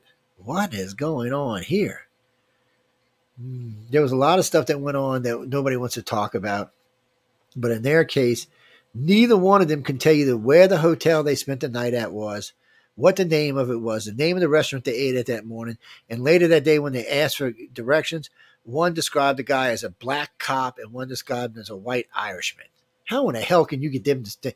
I mean, there's no way you can even do. I mean, that's that's no way. That's that's two people in the same car looking at the same person giving two entirely different. No, I'm sorry. Betty described him as a white Irishman. Yeah, very, she said very white skin, red hair, and Barney described him as a black cop. That's the guy they stopped and asked directions for. But yet, a little earlier, they couldn't even tell you the name of the restaurant. And get this when they checked out the hotel, they had breakfast across the street. They both admitted they could see the sign of the restaurant, but they could not remember the name of the hotel, even though they were looking at or the restaurant. Ah, unless you're on drugs, I don't know why your memory would be that bad. I just, I just don't know why it would be that bad. Oh no, ancient aliens don't like me because they, I don't, I don't. I, have done. I've been on ancient alien three times, and uh Coast. I've been on Coast four or five times, but it's um, it's well, I'm I'm too too information pointed. Yes, it's it's too much for. How did he tell me? It's too much for the average person to understand. That's what I was told. Yeah, I'm not gonna tell you about who because I do like to to peep some of the people I met over there, but oh, the production company was great. Prometheus, but they were great. Uh, they were great. I, I met them in let's see, DC was DC, New York, and LA. Nah, they were great. It was a different crew each time, but they were great. Oh no, I had a great time with them. Mm-hmm. And they were they were a lot of fun, and they did a good job. But it's hard because okay, DC. That was the last interview. Uh, I got to stay in a oh, suite was fabulous. The bathroom of this suite was bigger than my house. I'm not shitting y'all. The bathroom in this suite was right. You could see Obama's bedroom from where I was staying. I'm not kidding y'all. And I was at the Mandarin Hotel, and the White House was right up the street. Um, they got a, a penthouse suite. It was great. The bed was one of them plush pillow down beds. I just disappeared in the bed when I got into it. It was great. Um, next time was in New York, and the time after that was in Los Angeles. Everybody took took me great. Matter of fact, uh, in LA, they gave me my own private. Um, I don't know what you'd call her, but uh, she got me places, took me places, showed me around Los Angeles. Got matter of fact, uh, on the third day, I was getting ready to leave the next morning at ten. Uh, she actually had me to go to it was uh, one of them Hollywood galas, big party. So I went to the party and met all kind of producers and Hollywood people, and I met someone from, I think it was Netflix, and uh, they were asking me some stuff. And we got into conversations and talked like midnight. And he said, Well, look, we're doing auditions in the morning. You ought to come. I said, Dude, I'm flying out. I said, I don't want to miss my flight. He said, Well, we'll do a special and just show up at 6.30. So I get there, do the audition, talk to me. So we were going to do a, a, a series, a two or three year series on reenactment of alien abductions. Well, COVID came, so that went the way of Doderberg. Well, just a few weeks ago, I got a call back and asked if I was still interested in doing it. So uh, we, we've already cleared what my salary is going to be. So we just got to clear um, how the reenactments are going to be done and what kind of respect level are we talking about. Because I said if they're just going to make fun of people, I don't want to be involved. And I don't want them using any of my contactees. So we'll see where that goes. It, it looks it looks good. Um, I I see them. Um, they'll be back in February, I believe. Well, I was going to fly out there, but they they've been doing shoots with me down here in different areas, so I, I think they'll be back down here. They want to do a shoot in Honey Island, so and then uh, I'll be out in LA in April, the end of April, for Writers of the Future. Yeah, so if y'all want to catch me out there, I'm out there for a whole week. Uh, I'm chasing around winners of Writers of the Future contest, but I do have free time. Yes, so anybody anybody's out there, and I'm always looking to talk to content. Here's another one for you. Just tells you how weird my life is. So uh, the Friday night, the last time we went, uh, I ran into Chris, who's from Australia. Uh, we two, it was one Australian, two two people from the UK, and one from Spain. We went all out drinking Friday night. So we're sitting around talking and enjoying ourselves, and you know having a good time. And um, this lady out of blue comes up, sits down, and starts talking to me, and we're talking for about fifteen minutes. She said, "You're the guy off of Ancient Aliens, aren't you?" And all of a sudden, the whole table got, I mean, this place is noisy. The whole table just gets quiet. I mean, just like, shh. And she's like, can we, can we talk? I said, well, I said, I'm out with some people. I said, I don't want to be rude to them. I said, here's, here's my uh, number at the hotel. You can call me there. She said, I just, I just want to tell you these couple of things. So she starts telling me. Once she gets into it, I don't really want to stop because it's, it's, you know, it's, she's hitting abduction criteria, private abduction criteria. So I know she's a real contactee. So her and I talked and uh, we talked for a couple of hours and then we were going to another club. So I said, "Just give me a call while I'm in town, and we'll catch up." And she uh, she came over to the restaurant and had lunch with me, and we went over the stuff. Uh, and it was a really good case. But that's what I'm saying. People just out of the blue. That's how I got into this. Because for like three years, when I was in the Navy, when I first came home, I had people just doctors, lawyers, politicians, people that I knew from growing up, who all of a sudden were telling me about their abductions, and I hadn't got into the field yet. Well, when I was in the Navy, every pilot I met had had some kind of experience. Every pilot I met, male, female, in between, it didn't matter. Um, it was like, and I'm like, why are you telling me this? How do you know I might not go out, you know, print this in a story and make me some money?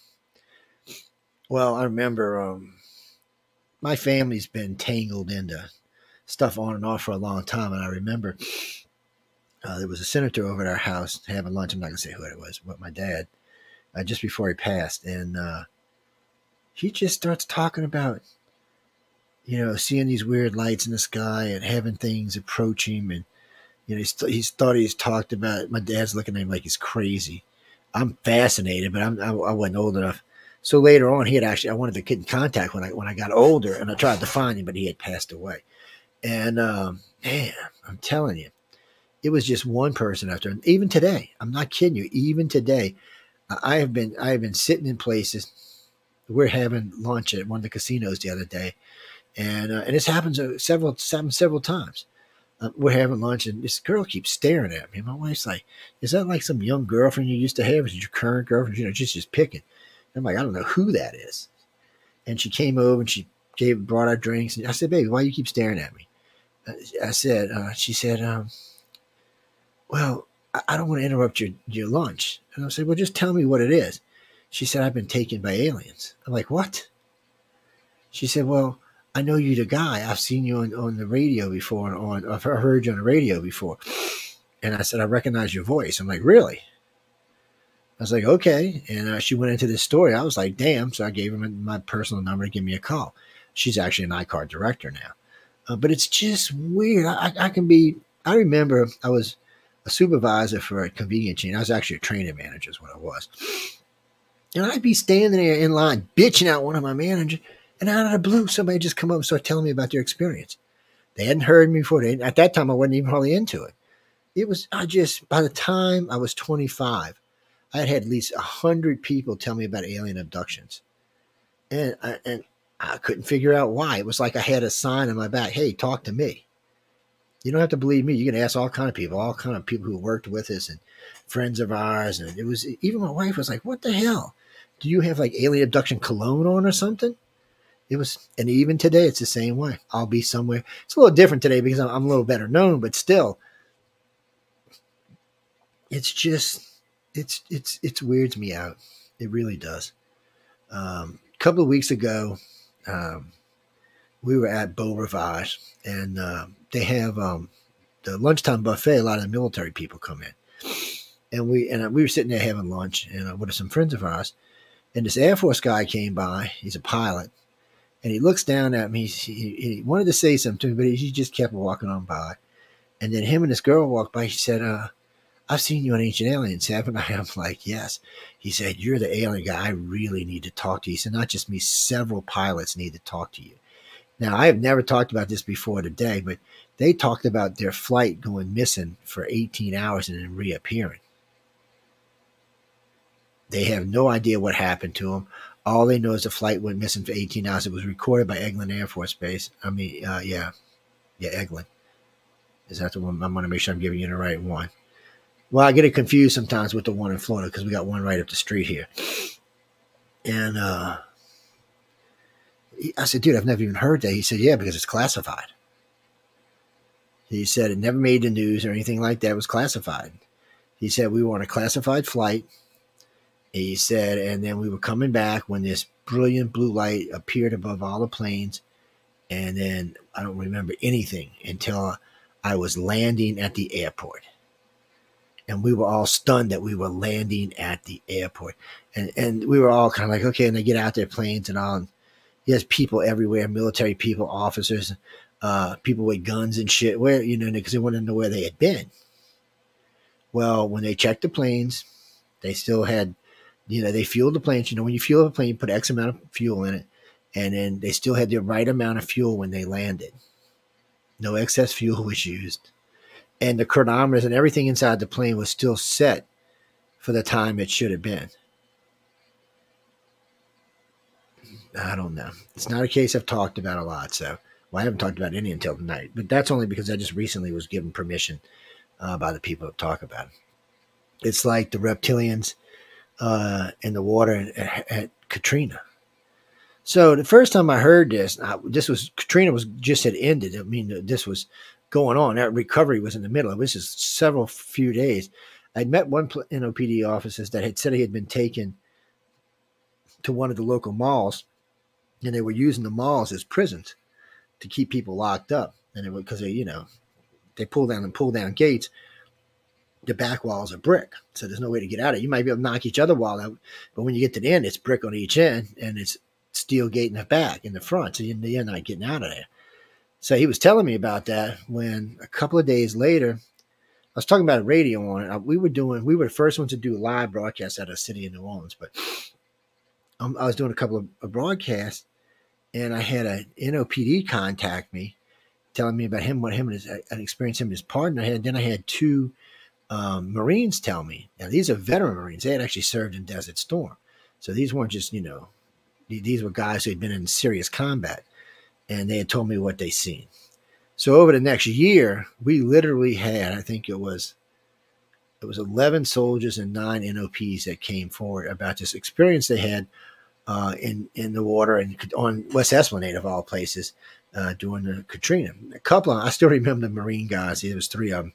He said we seen this thing, and he said I'm saying thing because it looked like it was about nine foot tall, maybe eight foot tall. It was big. He said I kept thinking of Predator, like out of the movie Predator. He said he said I remember slinging my M16 back over and, and pulling it back and holding it, and my other two guys, and we got up closer to the thing and we realized that it wasn't a human; it was some type of weird reptilian-looking thing. And he said, the next thing I remember, I'm walking back to the jeep with my gun slung back over. He said we didn't even remember till the next day what had happened to us. I, I just there was lots of cases that came out of there about this, and once it got public, public, we started getting more cases. Um, but when I say eleven cases, out of each. So it was 11 from the Marines, nine from the, um, well, 11 from the military and nine from the, uh, you know, PD. The, there wasn't just nine or 11 people. In the, in the Army things, it was anywhere from three to four. And the police was anywhere from two to three. There's a lot of witnesses that had had this weird experience with a reptilian in the water on West Esplanade. On the, that's the end of the French Quarter, by the way. The, the the uh, West Esplanade, I shouldn't say West Esplanade, Esplanade borders between the French Quarter and the Marigny. These are just two upscale neighborhoods, uh, two party neighborhoods, really, that it borders to. Uh, and they're not the only ones. We had citizens said they had seen these things. They one, two citizens said they remembered seeing uh, two of these things walking through the deep water, uh, where the water was deep, uh, with a bunch of bodies behind them tied by a string. And he said when they got to this one place, they tied him to a stop sign. Well, that's what the rescuers were doing. Anytime they would find bodies, they would get a group of them, they would tie them to a stop sign on a corner and then tell people where to go pick them up at. So I was at first I was thinking, what these damn reptilians taking them to go eat them? No, they were just helping out. No, all of it is just, you know, you can't when it's one witness, two witness, three witness. The more witnesses you get, the harder it is to say, oh, that shit's not real. Um, and then when you get when you get that, I mean, and all the military people were all had all served. These were people who had been in combat. These were not scary people. You know, they didn't scare easily. Shit, a couple of these guys had Purple Hearts. I mean, it just, it just, I don't know what to think about it. And a couple of the cops were veteran cops, had been on the force 20, 30 years. This was taking a chance of losing their pensions by even talking about this stuff. But yet here they are We still, and even today, every now and then, we get somebody else that calls in. And what's weird is when I met Charles Hall about the tall whites out in Area 53, um, I still remember this. I told him, Charles, I said, I said, I believe that you believe this because the way he gave me the account, you know, I, I believe that he believed it. There was no malice on his part. He wasn't trying to lie to me. You know, I do voice dressing now, so I also have degrees in facial recognition and body language. So, um, I don't. I knew he wasn't trying to lie to me, but I didn't believe the story. Oh, we we met these aliens. I believed that story up until he said they went to Las Vegas and went gambling. Then I was like, "What? You're on crack, buddy." I, am not. I'm serious. And his wife talked me into doing two more interviews with him, but um, I was having a hard time believing it. And then one afternoon, a taxi cab driver calls me and tells me about seeing these things getting into a limousine. He gives a great description of them. A couple of weeks later, I get another taxi job calls me. I'm saying, oh, well, they're pranking me. Then it was about a month later, I get a call from not one but two state troopers that worked the casino where they were hanging out. He said, I was going, he said, because of some of the stuff they had on their face and their head, he said, not, you're not allowed to wear that kind of gear in the casino. So I was going over to tell him when somebody out of nowhere just walked up behind me and said, This isn't your concern. Go sit down, go away. And he cop was going to get, you know how troopers are. He's going to get angry when the guy pulled out his badge and said, Again, go away. I don't know what it was or who the guy worked for. And the cop didn't want to tell me. So he just, they just went away. So he called, they both called me about that. And then a couple weeks later, we get a call from a, um, a local PD who's, he, so all together, we got about 12 witnesses out of it. Does that prove it 100%? No, but it sure gives it a lot of kick. Well, I've learned something that people like to carry on. You know, like when we see these cases on TV uh, where somebody's done something that one person said and two person said they did it in 10 and 20 and 30 and 40. Well, it's, it's called, you know, yeah, everybody's piling on. Well, some of them people are definitely telling the truth, but a lot of them people are lying. Well, it's the same thing in these cases. A lot of times people are just piling on. They just want to be part of it.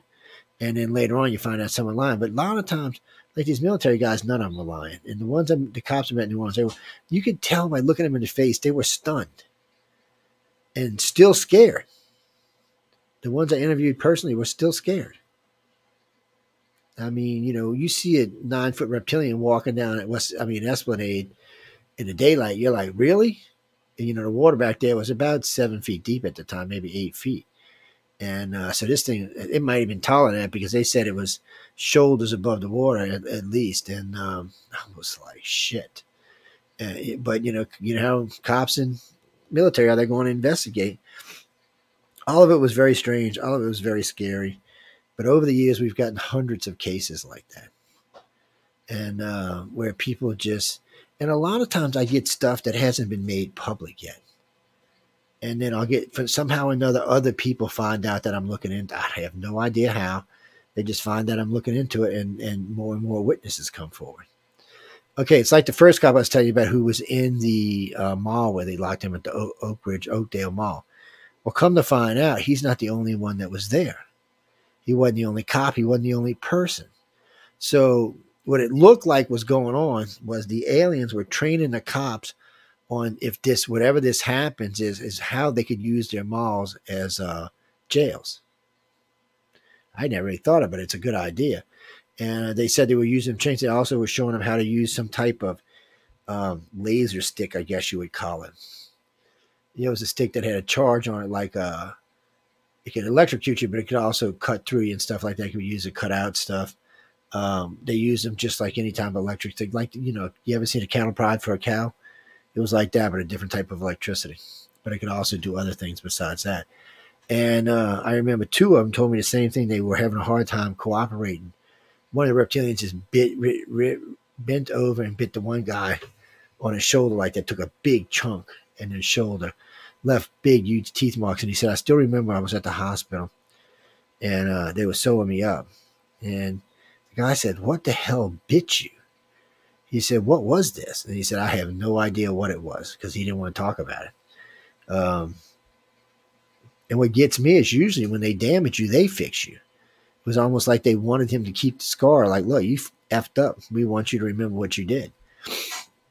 All of that stuff is very strange. But when you start getting more and more reports from everyday people, and cops and military, you have to stop and think what's going on. Some of the best sightings I get are coming from, you know where they come from? They come from pilots, truck drivers, and police officers. At least the sightings I get, yeah. I get lots of them from those people. A lot of them have stopped reporting to MUFON and to uh, Peter Davenport because they said they're not getting anything out of it. Well, a lot of times there's nothing you can do. You can get the report. I've seen a flying saucer landing in such and such and such and such. Okay, I got it. Did it do anything else? Did you know was any missing time, gain time? You know, they don't know. So here's another one that I changed. So in the early days, they would tell you they would see like owls, and anytime there was an abduction, they would say they would see like owls or deers just standing there, staring at them and stuff like that. Or they'd see a UFO. Well, everybody thought these were cover memories.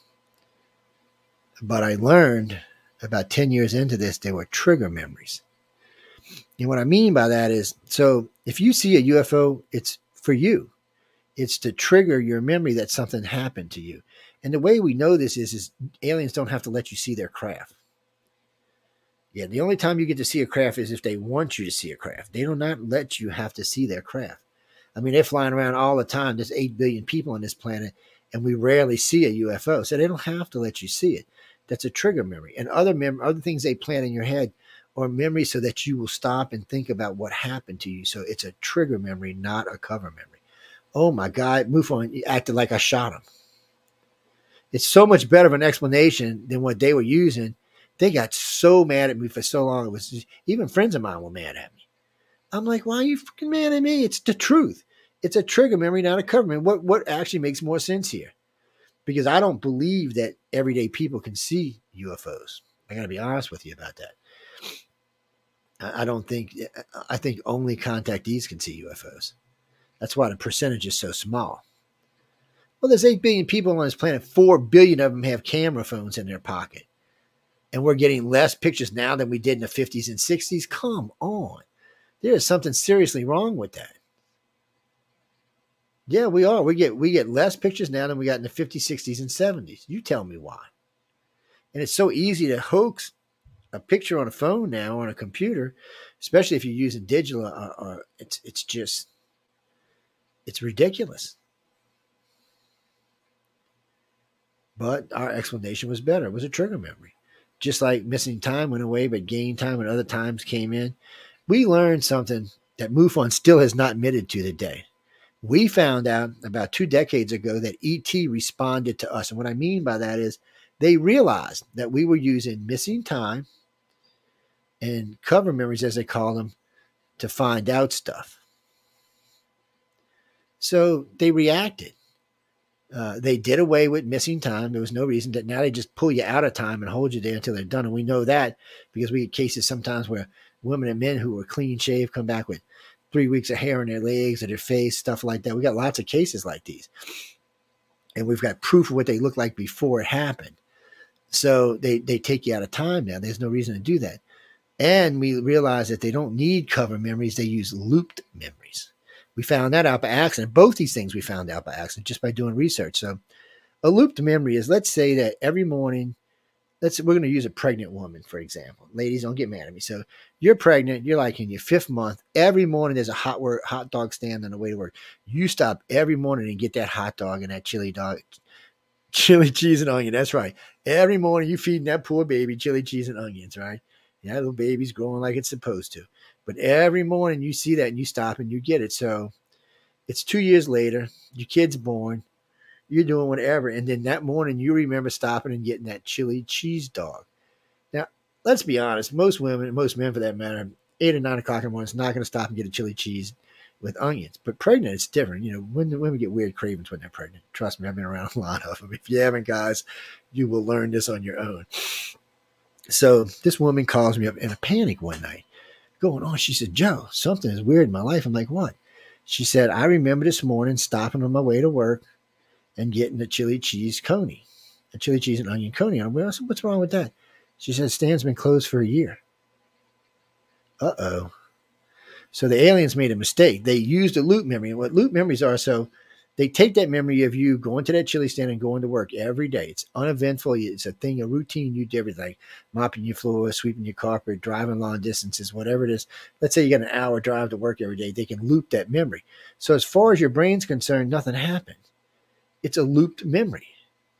It just plays back. There's no need for a cover memory.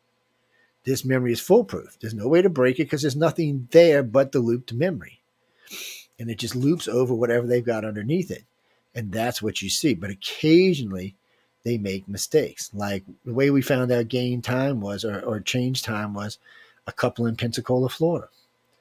So this couple were on vacation in Pensacola, Florida. They were staying at a hotel that I stay at a regular basis in Gulf Breeze, Florida. It's a beautiful place on the back bay. So they check into the hotel. They do their business. They're watching TV. You can clearly see at 10 o'clock the car's there, everything else. So about a quarter to 11, they leave and they stop at the local Circle K. The girls at the Circle K remembered seeing them. We went and interviewed everybody involved in this, by the way. Uh, the girls at Circle K clearly remember them coming in the store about seven or eight minutes to 11. It was about shift change, and it was four of them there instead of two. So they all remember seeing the couple, the couple left, and where they were going was about four or five minutes up the street. So they park their car, they walk out to the beach, they have some kind of weird thing, but they really don't remember what happened until we put them on hypnosis. We'll get to that after a while if we got time. But oh no, we ain't gonna have time. But anyway, we'll get through the story though. So they get back in their car, they drive back.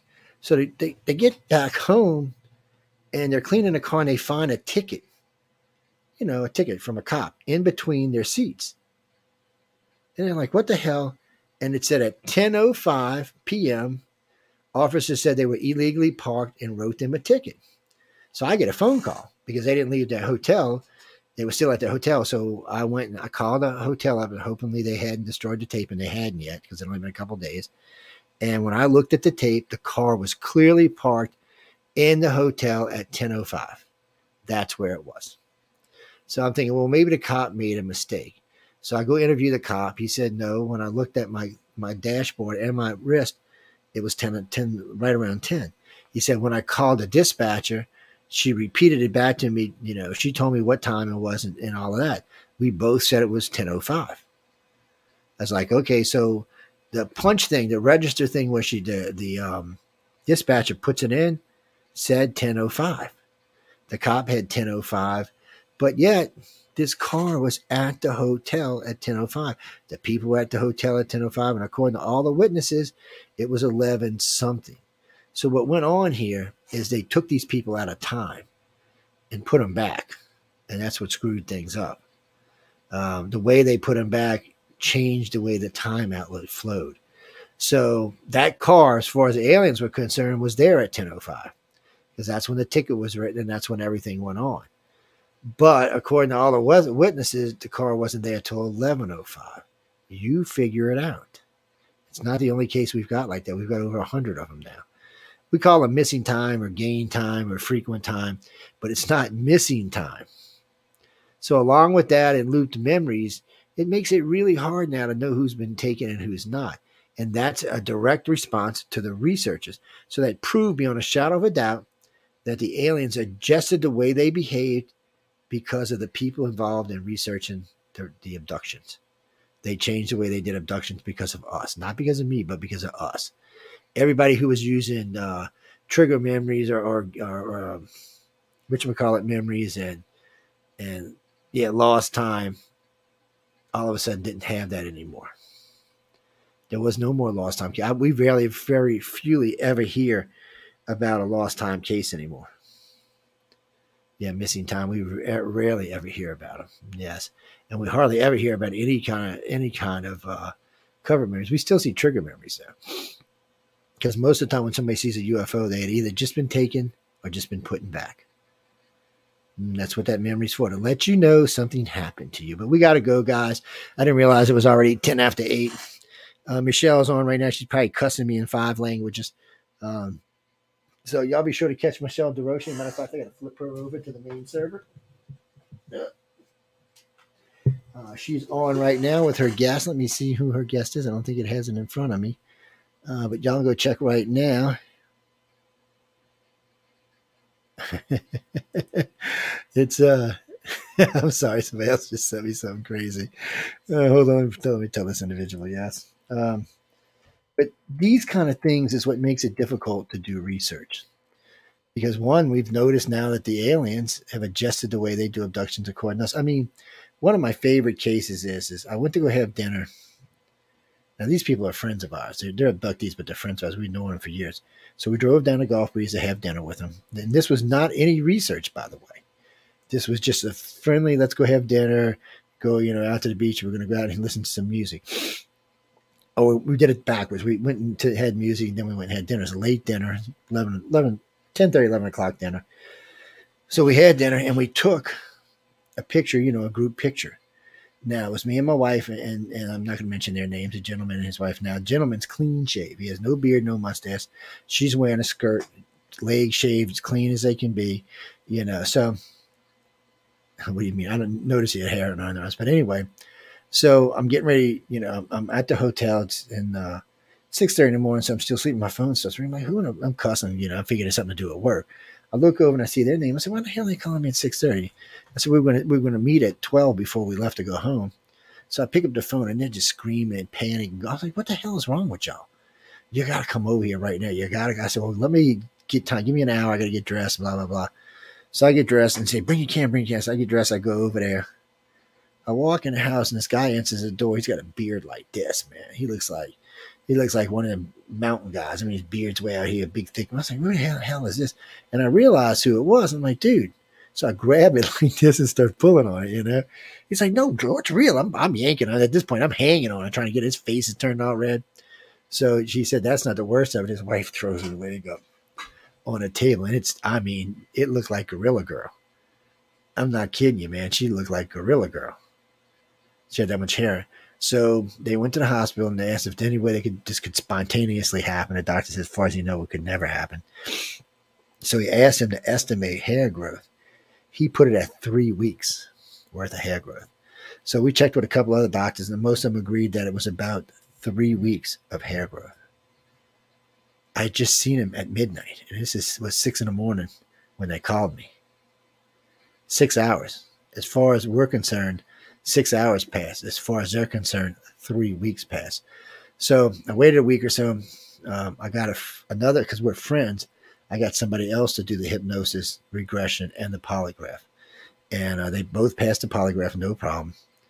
And under regression, there was a lot more memories than six hours, a lot more. There was a lot of stuff we couldn't recover, but there was a lot of other stuff. So it just tells you how they have readjusted the way they do things according to us. Maybe it's because of ICAR, because ICAR really upped their way we did abduction research based on everybody else, but it didn't matter who it was, they had just adjusted. But what bothered me so much is how many of my fellow researchers from other groups hadn't caught on. It took most of them four or five years after that event just to catch up. And we had already been into this almost 12 years before that event it just shows you if you do real research, you can get to real truth. If you do research that you think is going to benefit you personally or prove a point that you're trying to prove, look, there's lots of stuff that we were wrong about. Lots and lots and lots of stuff we were wrong about. I'll, I'll do a show one night on just all the things ICAR is wrong about. Uh, we were wrong about the Greys work for the reptilian humans. We had to go out and admit that that we were wrong. We had to change it. There's been at least a dozen times where I've gone on television and radio and said, "Hey, this is what we used to believe, but because of this, this, and this, we've changed our mind and we believe this. I have never heard any other research organization do that but us. And I know lots of them that made lots of mistakes, but no other research organization has done it by us. You know, it bothers me when people think they're perfect and don't make mistakes. I know. But on that note, guys, I got to get out of here. I want to thank everyone for tuning in to United Public Radio, UFO Paranormal Radio Network, and the UFO Undercover Show. Um, don't forget, we will be joining Roku pretty soon. If you're interested in getting a daytime slot or an evening later evening slot, you can write to me at ICAR at Cox.net. If you're interested in being on Roku, you can also write to me at Cox.net, um, ICAR Cox.net. And the reason we're bringing this up because right now on Roku, uh, Spring will be on Amazon as well. So we'll be on Amazon Fire Stick and Roku. Uh, by summer, we'll also be on Apple Television and probably Samsung Television. So we're expanding in major ways. We want to bring everybody on board. People who want to get on board, come visit with us. Uh, catch myself and Michelle DeRoche. A lot of times we're busy, so you know don't don't get upset if we don't write back to you right away. And you're not going to pester us, so you can write more than once. You know what they say, huh? early bird gets the worm. Well, that works too. I was going to say squeaky wheel gets oil. It's still either way. It works either way. But night, night. Good night, guys, and I will see y'all next week. Well, I'll see y'all Friday, actually.